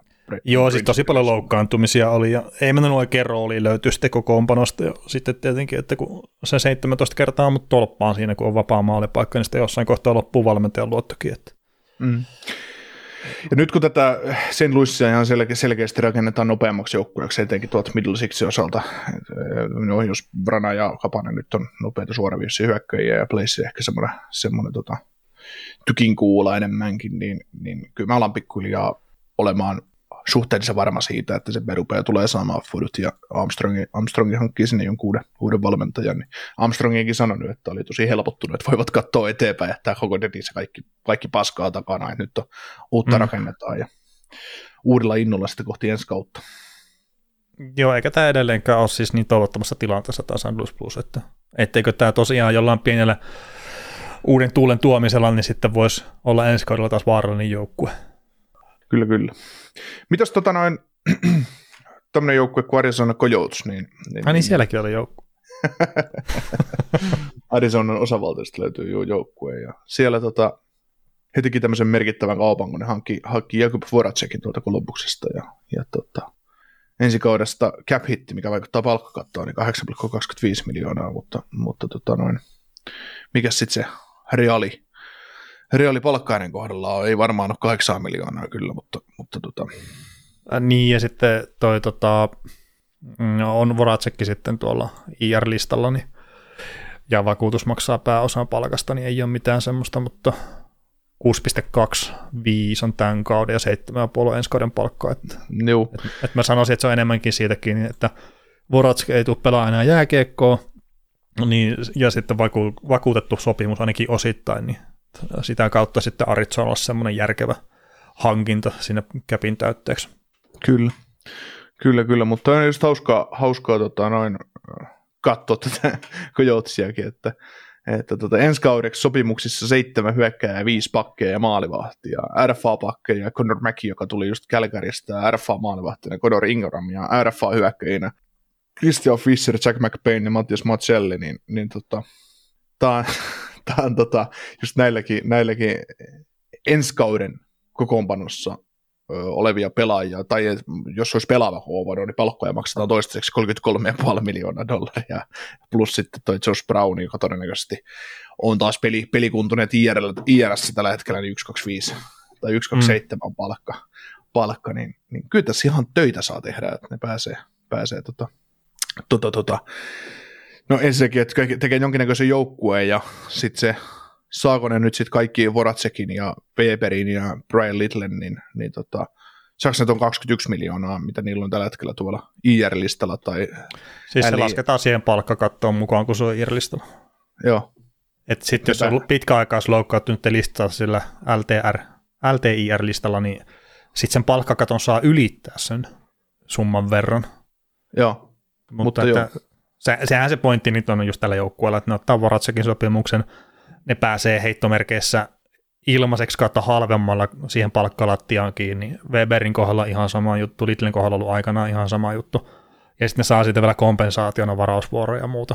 Ja meille tuli tuosta kysymyskin, että, että mikä järki tuossa on, niin no just se järki, että sä saat sen vaikka seitsemän miljoonaa sitä niin cap-hittiä joukkueeseen, että sä pääst siihen palkkalattiaan kiinni, mutta sitten sä maksat itse sitä vaikka seitsemänsataa tonnia. Mm. Ja sitten kun se palkkalattia, että sun pitää päästä siihen kiinni, niin tämä on ihan puhtaasti vaan talousjuttu. Ja Ritson sanoi, että ei ne yritäkään edes tuhlata rahaa tuohon joukkueeseen. Nyt kun ne pelaa siellä yliopistohallissa ja oliko siitä nyt vieläkään tullut sitä päätöstä, että ne rupeaa sitä uutta hallia rakentaa. Että tätä samaa perseilyä mennään tämän vuosikymmen loppuun todennäköisesti. Mm. Niin mä välttämättä koko vuosikymmentä uskon. No kun se pitäisi se halli rakentaa sinne. Niin, niin, niin, mutta siis se, että kyllä tämä, jos tämä joukkue, joukkue pelaaja alkaa tulla joukkueeseen, että joukkue alkaa pärjää, niin kyllähän ne nyt varmaan yrittää pärjätäkin sit siinä vaiheessa, oli niillä pieni halli tai ei. Että.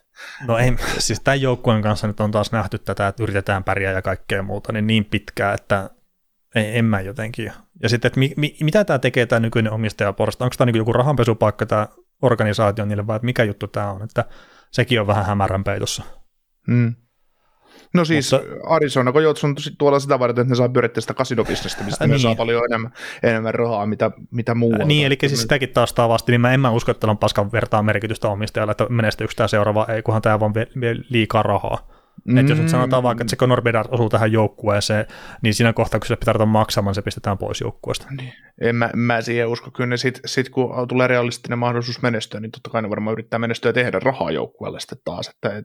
Mutta nyt, nyt kun sillä on ihan turha maksaa palkkoja, jos ei ole mitään menestystä tulossa. Että, että, että, samahan se Ottavassa oli. Ottava teki ihan samanlaista, vaikka rahaa oliko roskaa ja kyseessä oli Kanadan pääkaupunki. Että... Että tota, ja sitten tässäkin just se, että kotihalli ei kuitenkaan tuota ihan liikaa, vaikka lippu, lippu, lippu, lippu tavallaan menee, jos sä määrin voi olla koulut, tota, mennä, mennä niin, kyllä loppuun, loppuun myötä katsomalle varmaan saa, mutta sitten kun se on se kaksikymmentä katsojapaikkaa, niin, niin. Se, on, se on silleen, mutta tuosta tota, rahasta ja muusta vielä, että jos miettii, että mikä saattaisi olla kaikkein läpinäkyvin juttu, että tämä seuraa ei yritä, yritä edes menestyä sillä, että mitä sä maksat rahaa ulos versus mikä se cap-hitti on, niin kannattaa seuraa, että mitä Snicks Maltsille tapahtuu tässä kesän aikana. Et silloin tosiaan cap-hitti viisi miljoonaa kahdeksansataaviisikymmentätuhatta ja nyt sitten ensi kaudella palkka on seitsemän pilkku viisi miljoonaa ja sitä seuraavalla kaudella kahdeksan miljoonaa neljäsataaviisikymmentätuhatta ja sitten viimeisellä kaudella kahdeksan pilkku viisi miljoonaa, mitä sille maksetaan. Niin mun oma semmoinen hyvin vahva veikkaus, että Nick Maltsi ei tule ensi kautta pelaa tuossa joukkueessa. Mm. Niin, sitten siinäkin on, siinäkin on sitten taas se, että Nick Maltsi kaksikymmentäseitsemän V, että, että, tota, että jos siitä on esimerkiksi taas joukkueen rakentamisen kannalta, niin siitä on myös se, ja se palkka huomioiden, niin, niin on, on apua, että sen pystyt kauppaamaan tuosta, niin why not, koska, koska miksi, miksi pidättää pelaajaa, joka voisi, voisi menestyä sitten tosissaan muualla ja tarjota sulle jotain mahdollisuuksia rakentaa sitä, että... Niin, mutta sitten, että miten pitkään käydään tuota oravan pyörää, että aina kun rupeaa näyttää siltä, että joku pelaaja rupeaa tienaa jotakin, se myydään pois. Mm, että ei niin, ole vahingossakaan niin, menestytä. Niin, mutta en Mutta mä, siis en tämä mä. Nyt on se lähitulevaisuuden kuva on tämän joukkueen kanssa se, että toivon mukaan ne saa se uuden hallin joskus, että tämä rupeaa näyttää vakavasti otettavalta organisaatiota jossain kohtaa. Mutta ennen kuin se uusi halli on pystyssä ja ennen kuin siellä pelataan ensimmäiset pelit, niin sitä ennen tämä todennäköisesti ei tule pistää isosti rahaa kiinni tähän omaa joukkueeseensa, näyttää se, että se rupeaa menestyä tai ei, mutta kun se pidetään tässä tilassa, niin Connor McDavid, anteeksi nyt vaan, mutta se, jos se osuu tänne, niin se ei muuta yhtään mitään. Mm, niin, en, en mä jaksa uskoa, usko, että heti, heti, jos tällä joukkueella alkaa olla menestymismahdollisuuksia, niin uskon, että tähän lyödään kyllä, kylläkin ja tehdään sitä hankintoja ja muuta. Että. No me voidaan nyt, palata se... tähän keskusteluun jonkun viiden vuoden päästä ja katsoa, että kumpi oli lähempänä oikein. Niin, mutta mä oon kato sanonut sulle oman salaliittoteoriani, että Penardi ei tule ikinä menemään tonne, kun se, se hoidetaan johonkin järkevään, järkevään organisaatioon. No ei se N H L kannata taas mitään järkeä, että jos ne pitää tästä markkina-alueesta kiinni kynsiä hampain, niin sitten vielä, että no hei, nyt on yksi, yksi parhaimpia prospekteja sitten Connor McDavidin, niin mm. pitäisikö se laittaa Arizonaan? No eikä laitetakaan, kun itse asiassa New York Rangers olisi varmaan semmoinen, että jotenkin se pallopomppi, se ei ole mukana arvonnassa, no ei mitään väliä, että laitetaan silti New York Rangersiin. Niin, tai Torontoon tai Kainamottaan, no, niin. vastaavaa, vastaavaa tota, touhua. En mä tiedä, siis, niin, en, siis mä, jos mä olisin omistaja Coyotesissa ja tilanne olisi tämä, niin mä toimisin täysin samoin, että, että tota, mi, tyhmähän se on, jos sä rupeat siihen rahaa, rahaa laittaa kiinni siinä vaiheessa, kun ei, ei mitään mahdollista menestyä. Että tota, ja tuskinpa, että jos tilanne, tilanne on se, että ajatellaan, että jotain Bill Armstrongia, joka tekee G M:nä tuo hommia rakentaakseen tuota joukkuetta ja siis kohtitiimiten muut olemassa, niin miksi Bill Armstrong olisi tuo G M:nä, jos tietää, että onko hänen... No, on siellä on kolmekymmentäkaksi niitä työpaikkoja, mistä muusta ei ole tarjottu. Niin, niin no, mutta Mutta sitten taas, että kyllä joku kunnianhimo siinäkin täytyy olla, että, että tota, haluatko se... Mutta se, se on myös hänen paikkansa rakentaa hänen C V:tään. Että vaikka mm. se tietää, että se kädet on sidottu, niin se voi näyttää, että mä oon tehnyt tämän. Mm. Että kattokaa, mitä mä oon tehnyt. Mm. Että no ei, ei niitä paikkoja ole niin paljon, että niitä on tosiaan se tasan kolmekymmentäkaksi kappaletta, no tämä on G M-paikkoja tällä hetkellä. Niin, silti, silti.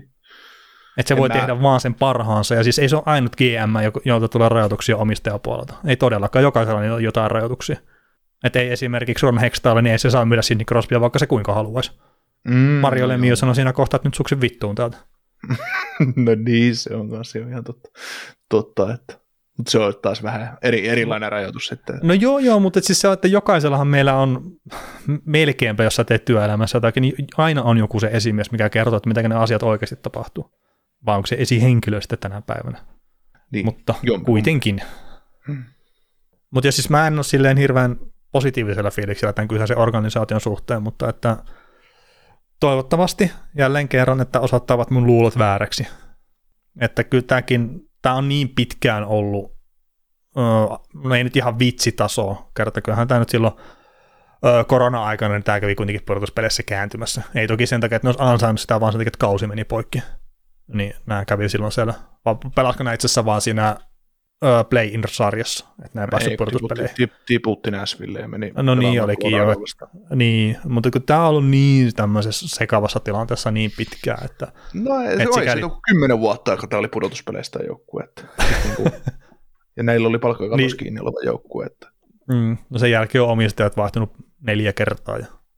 Ainoa niin monta kertaa vai? Ei, mä, mä heitin tämän vaan, mutta tämähän on tässä nyt omistajat, omistaja vaihtunut ainakin yhden kerran sen jälkeen, kun toi on niin, ja N H L, ja N H L hall, hall, hall, hallussa ollut tämä joukkue kanssa kertaalleen. Niin. Joo, ostetaanko Arizona Coyotes pois? Mennään peseen rahaa. Aloitetaan kasinobisnes. No jos sillä saa pistää kasinon pystyyn tuonne jenkkeihin, niin mikä jottei, että...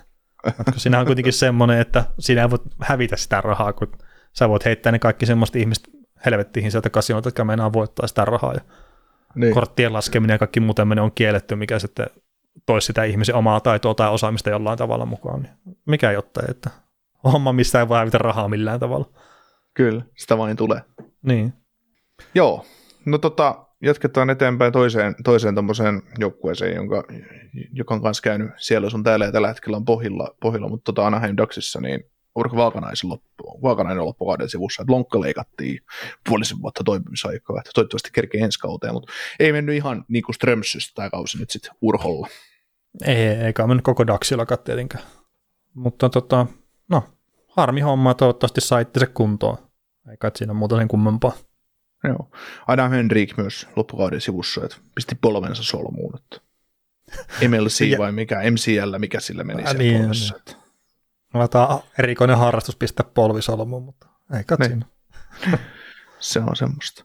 Mitäs tota noin, tuossa Tampa Bay Lightning kävi pelaamassa lauantai-iltana Buffalo Sabresin vieraana ja, ja tota, ottivat viisi kolme päähän, se oli parhaimmillaan jo viisi yksi tappiolla, kun Buffalo teki viisi perätteistä maalia, mutta sitten siellä John Cooper teki kova ratkaisu ja pisti, pisti tota noin ensinnäkin, että lähti otteluun kakkosmaalivahdin kanssa, mutta sitten vielä laittoi tota noin ykköskenttä pilttiin kolmanneksi eräksi, niin mitä mieltä tämä sussa herättää? Niin, no siis Tampahan taitaa pelaa Karolanaa vastaan nyt sitten tässä sunnuntaina, itse asiassa sunnuntai-iltana Suomen aikaan, niin Mun, mun mielestä ihan looginenkin jopa, että ne pistää Eliotin sitten tuohon ensimmäiseen peliin kertaa Karolina parempi joukkue. Juu, juu. Mut, mutta tota, mä nyt toivoisin, että suomalainen lehdistö nyt sitten kirjoittaa tosi paljon juttuja siitä, mitenkä paska valmentaja, mitenkä kusipää John Cooperi on, kun se penkittää ykköstähtensä, että tasavertainen kohtelu siis Tortorelan kanssa, sitä mä odotan tässä. Mutta että, veikkaan, että hiljasta pitelee. Mutta tota siis Tampalahan... Mutta siis Tampalahan on ollut tosi tota, ää, hankalaa tässä viime ajat, niin kyllä mä väittäisin, että tämä on ihan vain joukkueen herättelyä eikä mitään sen kummempaa. Ja Karolinaa vastaan, niin uskon ja jopa toivonkin, että tulee vähän erilainen sitten Tampa Bay Lightning ja Braden Pointti ja Nikita Kutserov ja Steven Stamkos sitten näyttää, että minkä takia he on niin hyviä pelimiehiä kuin mitä me kaikki tiedetään. Siitä voi tulla melkoinen otatus, että siinä vaiheessa kun te kuuntelette tätä jaksoa, niin tiedätte, että kuin, kuin tässä on mennyt. Joo, mutta siis ei, ei tuossa ole mistään muusta kuin herättelystä kyse. Ja se pitää John Cooperinkin tehdä jossain kohtaa selväksi, se ihan sama mikä se nimi on selässä, jos ei pelaaminen enää postille, niin penkin pää kutsuu. Joo, ja se on tehnyt tosta... se aikaisemminkin. Joo, mä, mä heitin tuosta eilen ehtolla, twi- tai lauantai-ehtona Twitterissä läppää, että jos tota, jossain D-junnoissa niin valmentaja meni se penkittäisi ykköskentän tappioasemassa, tai joukkueen niin sanotusti parhaat pelaajat kolmannessa erässä tappioasemassa, niin se valmentaja ei näki seuraavia treenejä, että se tuli se vanhemmat ja pistäisi ulos sen, että mitä sä sekoilet. Mutta tuolla ei sitten Jeff Finnick ei mennyt sillä John Cooperilla, että joo, että kahdesta elikapin mies ulos. Näin ei toimita mun joukkueessa. No Steve Stamkosi faijasi, että nyt hei ihan oikeasti kuule, mitä sä meinaat? Joku roti. Sieltä tulee kyrillisellä kirjaimilla joku viesti Venäjältä, Venäjältä että hetkonen, että meidän poikaa ei kohdella näin. Oi, oi. Mutta siinähän oli se hetkinen... Onko sitä vuosi vai kaksi vuotta, kun se Kutserovin penkitti myös. Ja ihan hyvinhän sekin kastaa sitten päättyy. Niin. Kutseero yleensä, yleensä, kun käyt tekemässä sille jotain, käyt taklaamassa sitä esimerkiksi jossain pelissä, teet niinkin ikävän asian ja, tai penkitä tai muuta, niin sitten iskee kolme pistettä seuraavaan peliin. Mm. Niin ja Kutseero on kuitenkin semmoinen oikein iloinen ja valoisa persona, että näyttää aina siltä, että se on kivaa. Niin, mm. niin, niin. Vähän kuin tolleen vielä tökkiin, niin todennäköisesti saa jotain hyvää irti siitä sitten. Mm. Mitäs tota Boston Bruins, niin tota, nopeiden, nopein joukkue koskaan, joka on päässyt sataan pisteeseen. Nyt on kymmenen ottelun voittoputki päällä, kun pisti Rangersia päähän, päähän tuossa todella tunteikkaassa lauantai-laottelussa, missä oikein mennäisi kiehua yli oikein Tidi Gardenissa ja oikein hirveä, hirveä taistelu. Nyt, nyt kaksi, kaksi itässä konferenssissa huippujoukkoja kohtaisi toisessa. Tämä oli sarkasmia. Mutta tota... No kyllähän se Trupa meinasi taklata ja meinasi tulla vähän sitten härkkimistä siinä, että... Joo. Mutta aika, aika tunneköyhä peli loppupeleissä oli. niin, niin. Boston oli tota, niin paljon parempi. Mm, ei saanut, ei saanut Rangers hippaa heistä, mutta tota, mm, ekaa kertaa sitten kevään kaksituhattaneljätoista, kun näillä on double digits tota, voittoputki, ja silloin, silloin tuli kaksitoista voittoa oletkuu. Että, että tota, ihan hyvältä näyttää Bruinsin tilanne, ja nyt olisi sitten kaksikymmentä ottelua aikaa ottaa se neljätoista voittoa, että nousi kautta aikaa kovimmaksi joukkueeksi runkosarjassa, että olisi kuusikymmentäkolme voittoa kallassa, että kuusikymmentäkaksi voittoa on nähty Detroitilta ja Tampalta, vai oliko, pääsikö Tampa kuusikymmentäkaksi? En muista ulkoa, mutta Tampa se kausa oli yksi kaikkia aikojen kovimpia myös. Silloin, joo, mutta se jäi just Red Wingsistä. Joo, se saattoi olla, mutta taas siis on täällä kaikki mahdollisuudet siihen, että, että tosiaan joukkue pelaa hyvin, joukkueet on vahvistettu, maalivahit on loistavia, niin se saattaa hyvinkin, hyvinkin ottaa sen neljätoista voittoa tuossa. No toi, toi on hyvä kyllä, että ensimmäistä kertaa sitten vuoden kaksituhattaneljätoista tuli kymmenen otteluletkuun voittoja, että onko joku Buffalo Sabres käyttänyt kaksi kertaa tuohon väliin siihen? Mm. Kumpi näistä on menestynyt paremmin? Joo, La, joo ante, ja, anteeksi, siis en, niin kuin ennätyshän on Canadiensillä ja, ja Red Wingsillä, mä puhun Rangersista jostain syystä, mutta tota, noin, Lightning Aa, otti, otti kaksituhatta, niin, Lightning otti kaksituhattayhdeksäntoista, kaksituhattakahdeksantoista kaksituhattayhdeksäntoista kaudella kuusikymmentäkaksi voittoa runkosarjassa, kuusitoista tappioa varsinaisella ja neljä jatkoja jälkeen. Ja sitten ei yhtään voittoa pudotuspeleissä, mutta, mutta tota, tota, tota, niin tämä on se, Red Wingsillä on sama, kuusikymmentäkaksi Joo. voittoa otettuna. otettuna ja, ja, tota. ja oliko ykköskarksella laulua sillä kaudella? Red Wingsi. Niin, olisiko se ollut se kaudella? Ei, Vai ei taisi, taisi mennä kuulee Coloradoa vastaan vasta konferenssifinaaleissa. Aha. Kun mulla on jotenkin semmoinen muistikuva, että joku niistä kovista kaasta, mikä Red Wingsissäkin oli, niin se sitten päättyi tosiaan siihen aika lailla ensimmäisellä tai toisella kerroksella lauluun. Sitten se, sen jälkeen menevät vasta päätyy asti, mutta... Joo, täällä oli, Joo, en, Red Wings, tää oli tää Red Wingsin yhdeksänkymmentäviisi yhdeksänkymmentäkuusi kausi, niin kuusikymmentäkaksi voittoa, kolmetoista tappioa, seitsemän tappioa jatkojen jälkeen. Niin siinähän ne keräsi nyt sen pisteen enemmän sitten, mitä, mitä toi Tampa. Ja mä en tiedä, onko mä puhunut Canadiensiakin tähän johonkin väliin saakeliin hölis-hölissä, mutta kaikkea saakelin paskaa. Mä niin se, kun seitsemänkymmentäkaksi seitsemänkymmentäkolme Canadiens on, on myös ollut aika kova. Joo. Tai ylipäätään ne seitsemänkymmentäluvun Canadiensin joukkueet, niin ne on ollut ihan, ihan ok poppoita. Juu, ne tuppas voittaa vähän jotain joskus. Kyllä. Joo. Mutta tota, joo, se Detroitti, koska se Detroitti voitti ekan mestaruuden? Oliko se yhdeksänkymmentäseitsemän yhdeksänkymmentäkahdeksan ne voitti tupla? Jotain semmoista. Sitten ne voitti, sit ne voitti kaksituhattayksi, vai? Kun yhdeksänkymmentäyhdeksän meni, meni Dallasiin ja kaksituhatta meni Devilsiin ja oliko se kaksituhattayksi sitten Detroit taas, mutta no joo, mutta kuitenkin.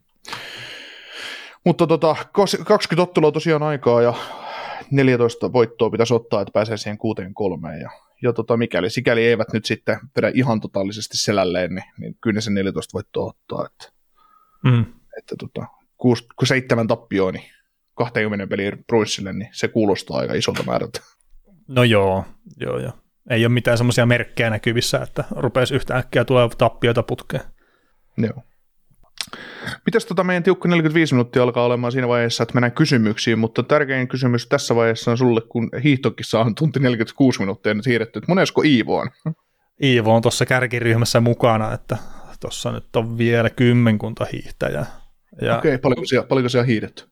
No tuossa joku aika sitten oli semmoinen statsi, että alle kymppi oli maali, että kyllä nämä varmaan pikkuhiljaa, että final läppiä toi näyttää, mutta ei kerro hiihtomatkaa. Ja sitten tässä äänettömänä tätä seuraa, niin vähän paha sille, että minkä verran sitä matkaa on, mutta Iivo on tällä hetkellä toisena. No niin, se on hyvä, se on hyvä. No mennään sitten kysymyksiin. No mennään sitten kysymyksiin. Mitäs kysymyksiä siellä on? Sidney Crosby tähdistöottelussa nosti esiin ajatuksen paluun vanhaan pudotuspelimalliin pois nykyisestä divisioonan sisäisestä. Mitä mieltä olette, olisiko vanha malli parempi vai nykyinen, jossa Toronto ja Tampa kohtaavat vuodesta toiseen?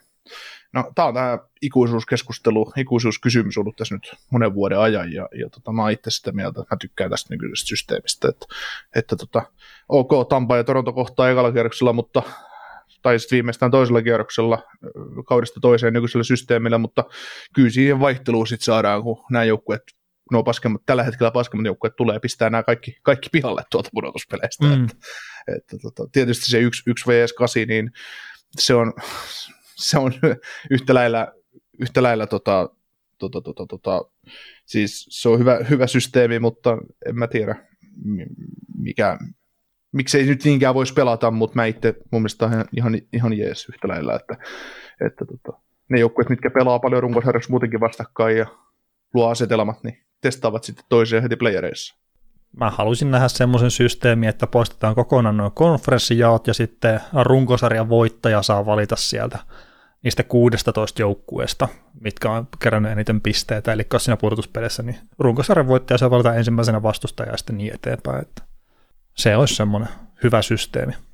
Että sitten saa lähteä tuonne länteen matkustamaan, jos haluaa, tai sitten saa ottaa vaikka, että jos New York Rangers vaikka voittaisi runkosarjan, niin sitten saa ottaa vaikka Islandersin tai New Jerseyn siihen, vaikka ne olisi sitten kakkosena tai kolmosena siinä, että, että jos haluaa matkustaa vähemmän. Niin. Mutta tämmöinen täysin erilainen systeemi. Okei. Okay. Mutta siis matkustamisen takia ihan aikaerän takia tuolleen on varmaan noin pääosin noin tota, konferenssiaut muutenkin, mutta... Mutta miksei, miksei voisi tuommoistakin sitten.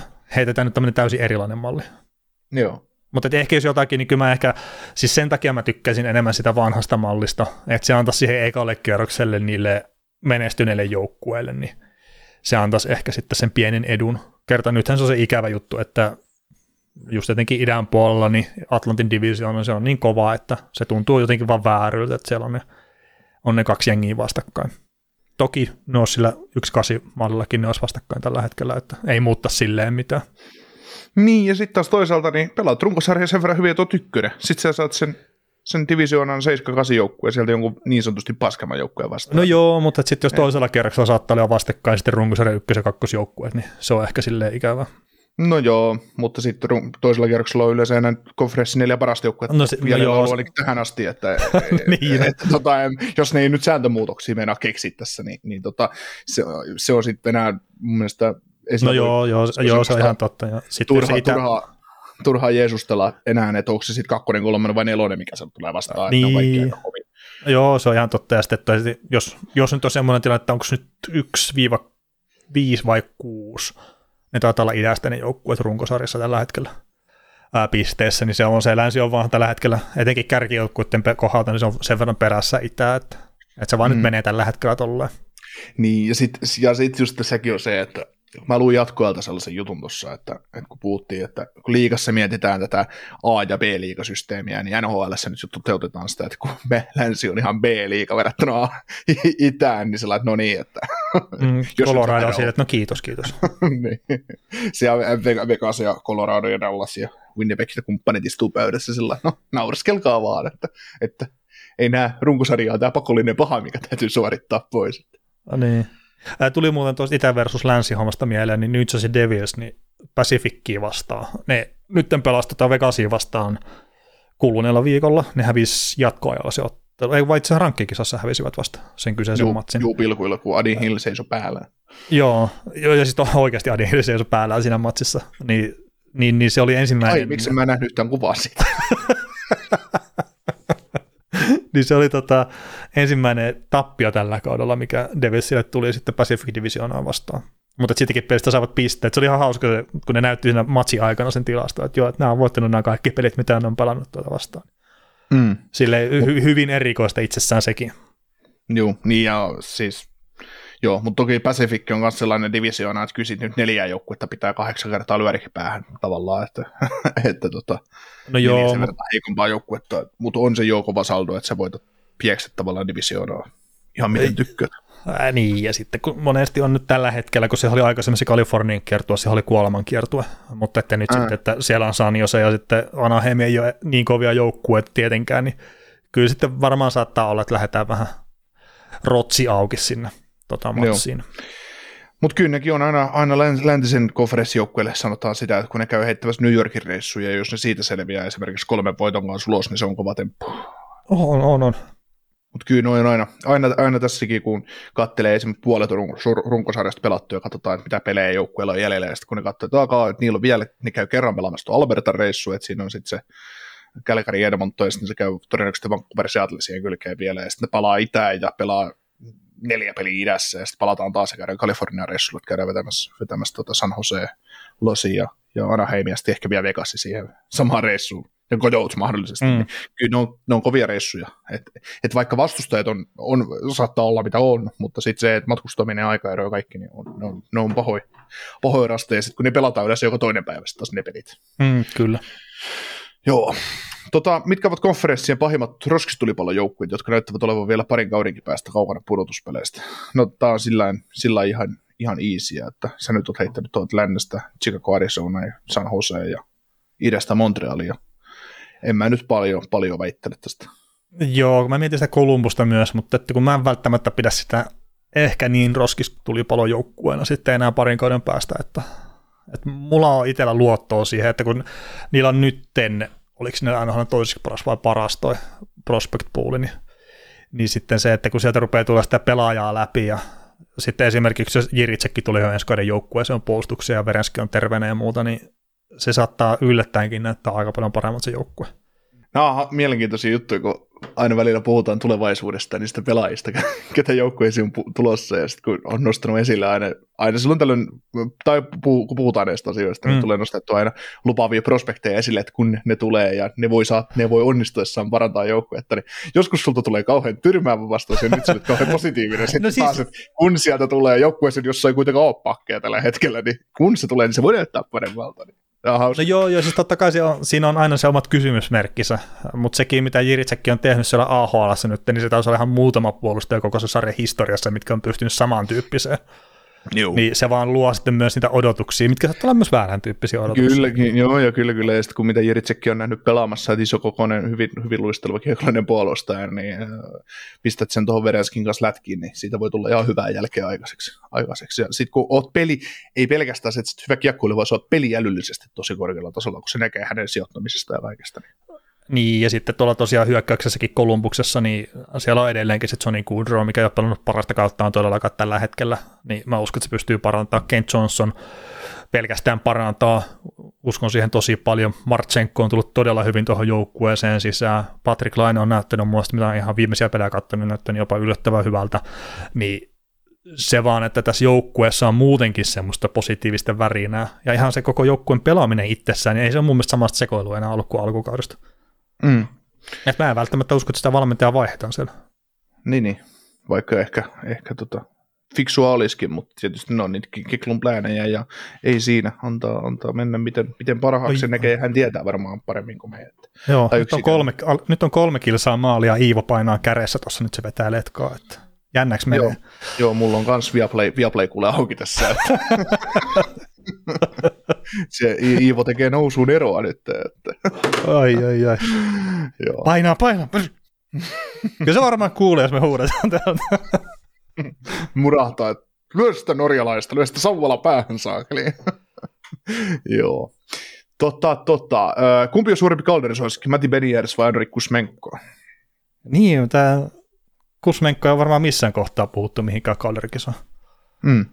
Että no... Kyllä itse Beniersia pitäisin, mutta että, en mä tiedä, voiko sitä Kuzmenkoista laskea ulos sikäli, kun se on sääntöjen mukainen tulokas. Mm.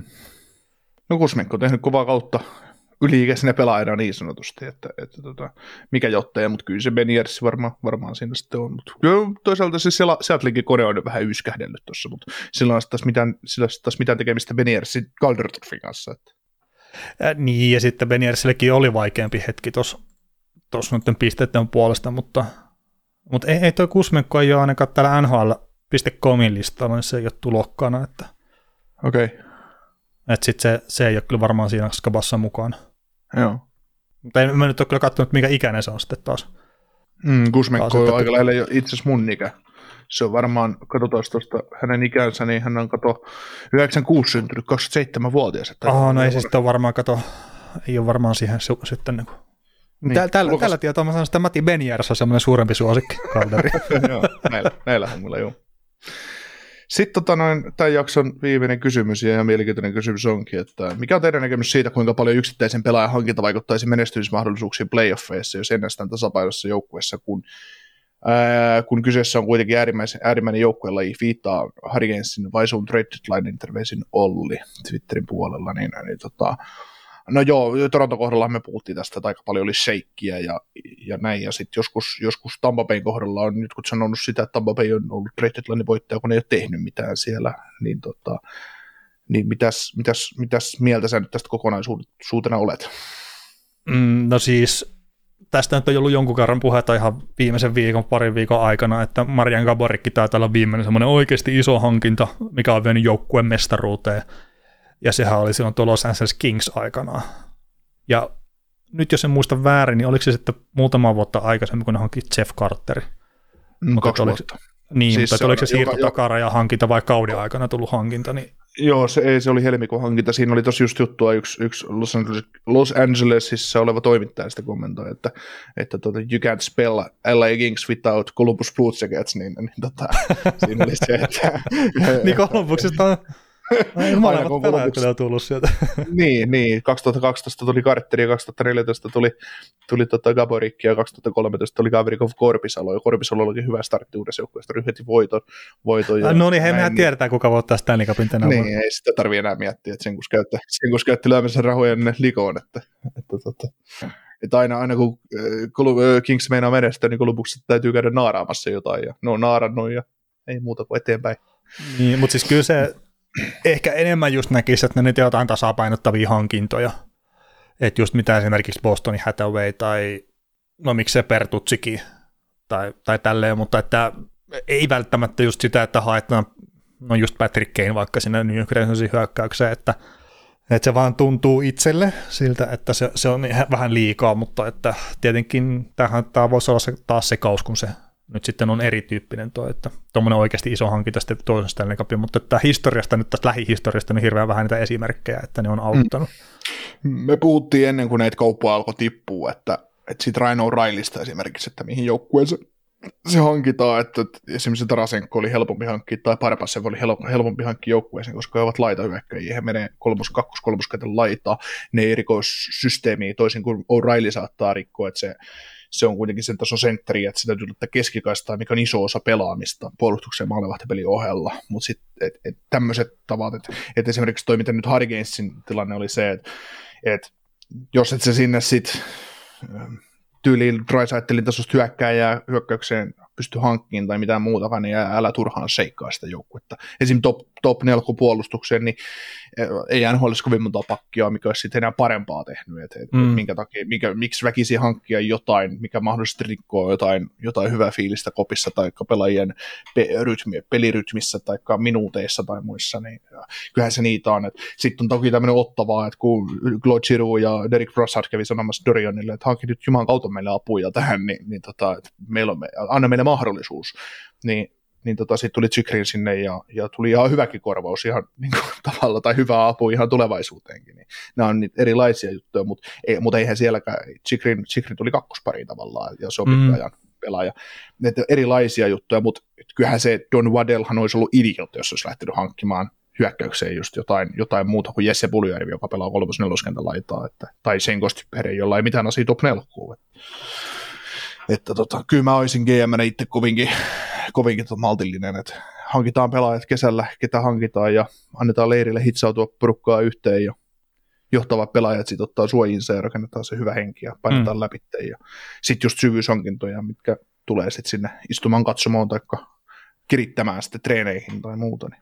Pirun vielä muuten, tuossa katsoo tuota viidenkymmenen hiihtoa, että nyt ihan maali ollaan tulossa. Iivo ei valitettavasti tuottaa mitalia, mutta että pojat painaa kyllä ihan arropupuna tuolla vielä, että mä en tiedä mitä nämä on tehnyt tämän ensimmäistä neljäkymmentäyhdeksän kilometriä ja yhdeksänsataaviisikymmentä metriä tai mitä tuossa on toi hiihettykään, mutta ko- kova on tempo kyllä, kun painavat menemään tuossa. Pysyisikö polkupyörällä tuossa loppukirjassa? No mä en pysyisi moottorikelkalla varmaan tuossa. Että... mutta joo, siis noin hankinnat just silleen, niin itsekin vähän samalla linjalla, että ei liian isoja hankintoja ja sitten mä oon jotenkin tykästynyt tähän, mitä Tampa on tehnyt, että ne hakee niitä pelaajia, millä on myös seuraavaksi kaudeksi sopimus, että annetaan kaksi mahdollisuutta samalla kaupalla itsellä, niin mm. sekin jotenkin, se tuntuu vaan fiksulta tekemiseltä. No, se on aina helppoa sitten Tampakin kohdalla, että kun sulla ydin on pitkissä sopimuksissakin ja ydin on yksi sarjan parasta, parhaita pelaajia, mitä, mitä sattuu joukkueessa olemaan, niin se on helppoa siinä vaiheessa, mutta se on sitä fiksua joukkueen rakentamista, että miten on täytetty ne tärkeimmät paikat ja ja näin, niin. Ja kuten on just sitä monta kertaa sanonut, että ei sulla ole palkkakatto-ongelmaa niin kauan, kun sulla on tähdetkin sopimuksessa. Että, että, kyllä. Tota, että kyllä niitä, niitä pelaajia löytyy sitten, ketä sä voit hankkia joukkueeseen ja ketkä tulee sitten täyttämään ne muut rosteripaikat, kun ne top kuusi on aika hyvin täynnä ja top neljä pakistossa ja ykkös maalivahti, niin, niin mikä siinä sitten on enää varhemmellässä. Kyllä, kyllä. Mutta hei, tämä tiukka neljäkymmentäviisi minuuttia varmaan rupeaa olla tässä. Se meni kaksinkertaisesti läpi, että jatketaan no niin. Joskus tulevaisuudessa taas. Yes, tehdään näin.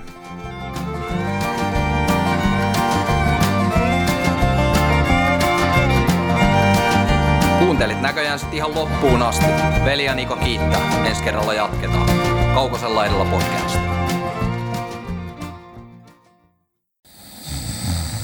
Nukkuvatko rahasi käyttötilillä? Laita ylimääräinen varallisuus kasvamaan korkoa. BigBankin säästötili on helppo ja joustava tapa säästää. Voit tallettaa ja nostaa rahaa säästötililtäsi ilman kuluja tai rajoituksia. Tarjoamme nyt uusille BigBankin asiakkaille säästötilin kolme pilkku yhdeksänkymmentä prosentin korolla kolmeksi kuukaudeksi. Tarjous on voimassa toukokuun ajan. Avaa säästötili osoitteessa bigbank piste fi. Suomen suosituin autovakuutus auttaa vuorokauden ympäri, ympäri Suomen. Osta autovakuutus nyt osoitteesta lähitapiola piste fi ja voit voittaa uudet renkaat. Palvelun tarjoavat LähiTapiolan alueyhtiöt. LähiTapiola. Samalla puolella.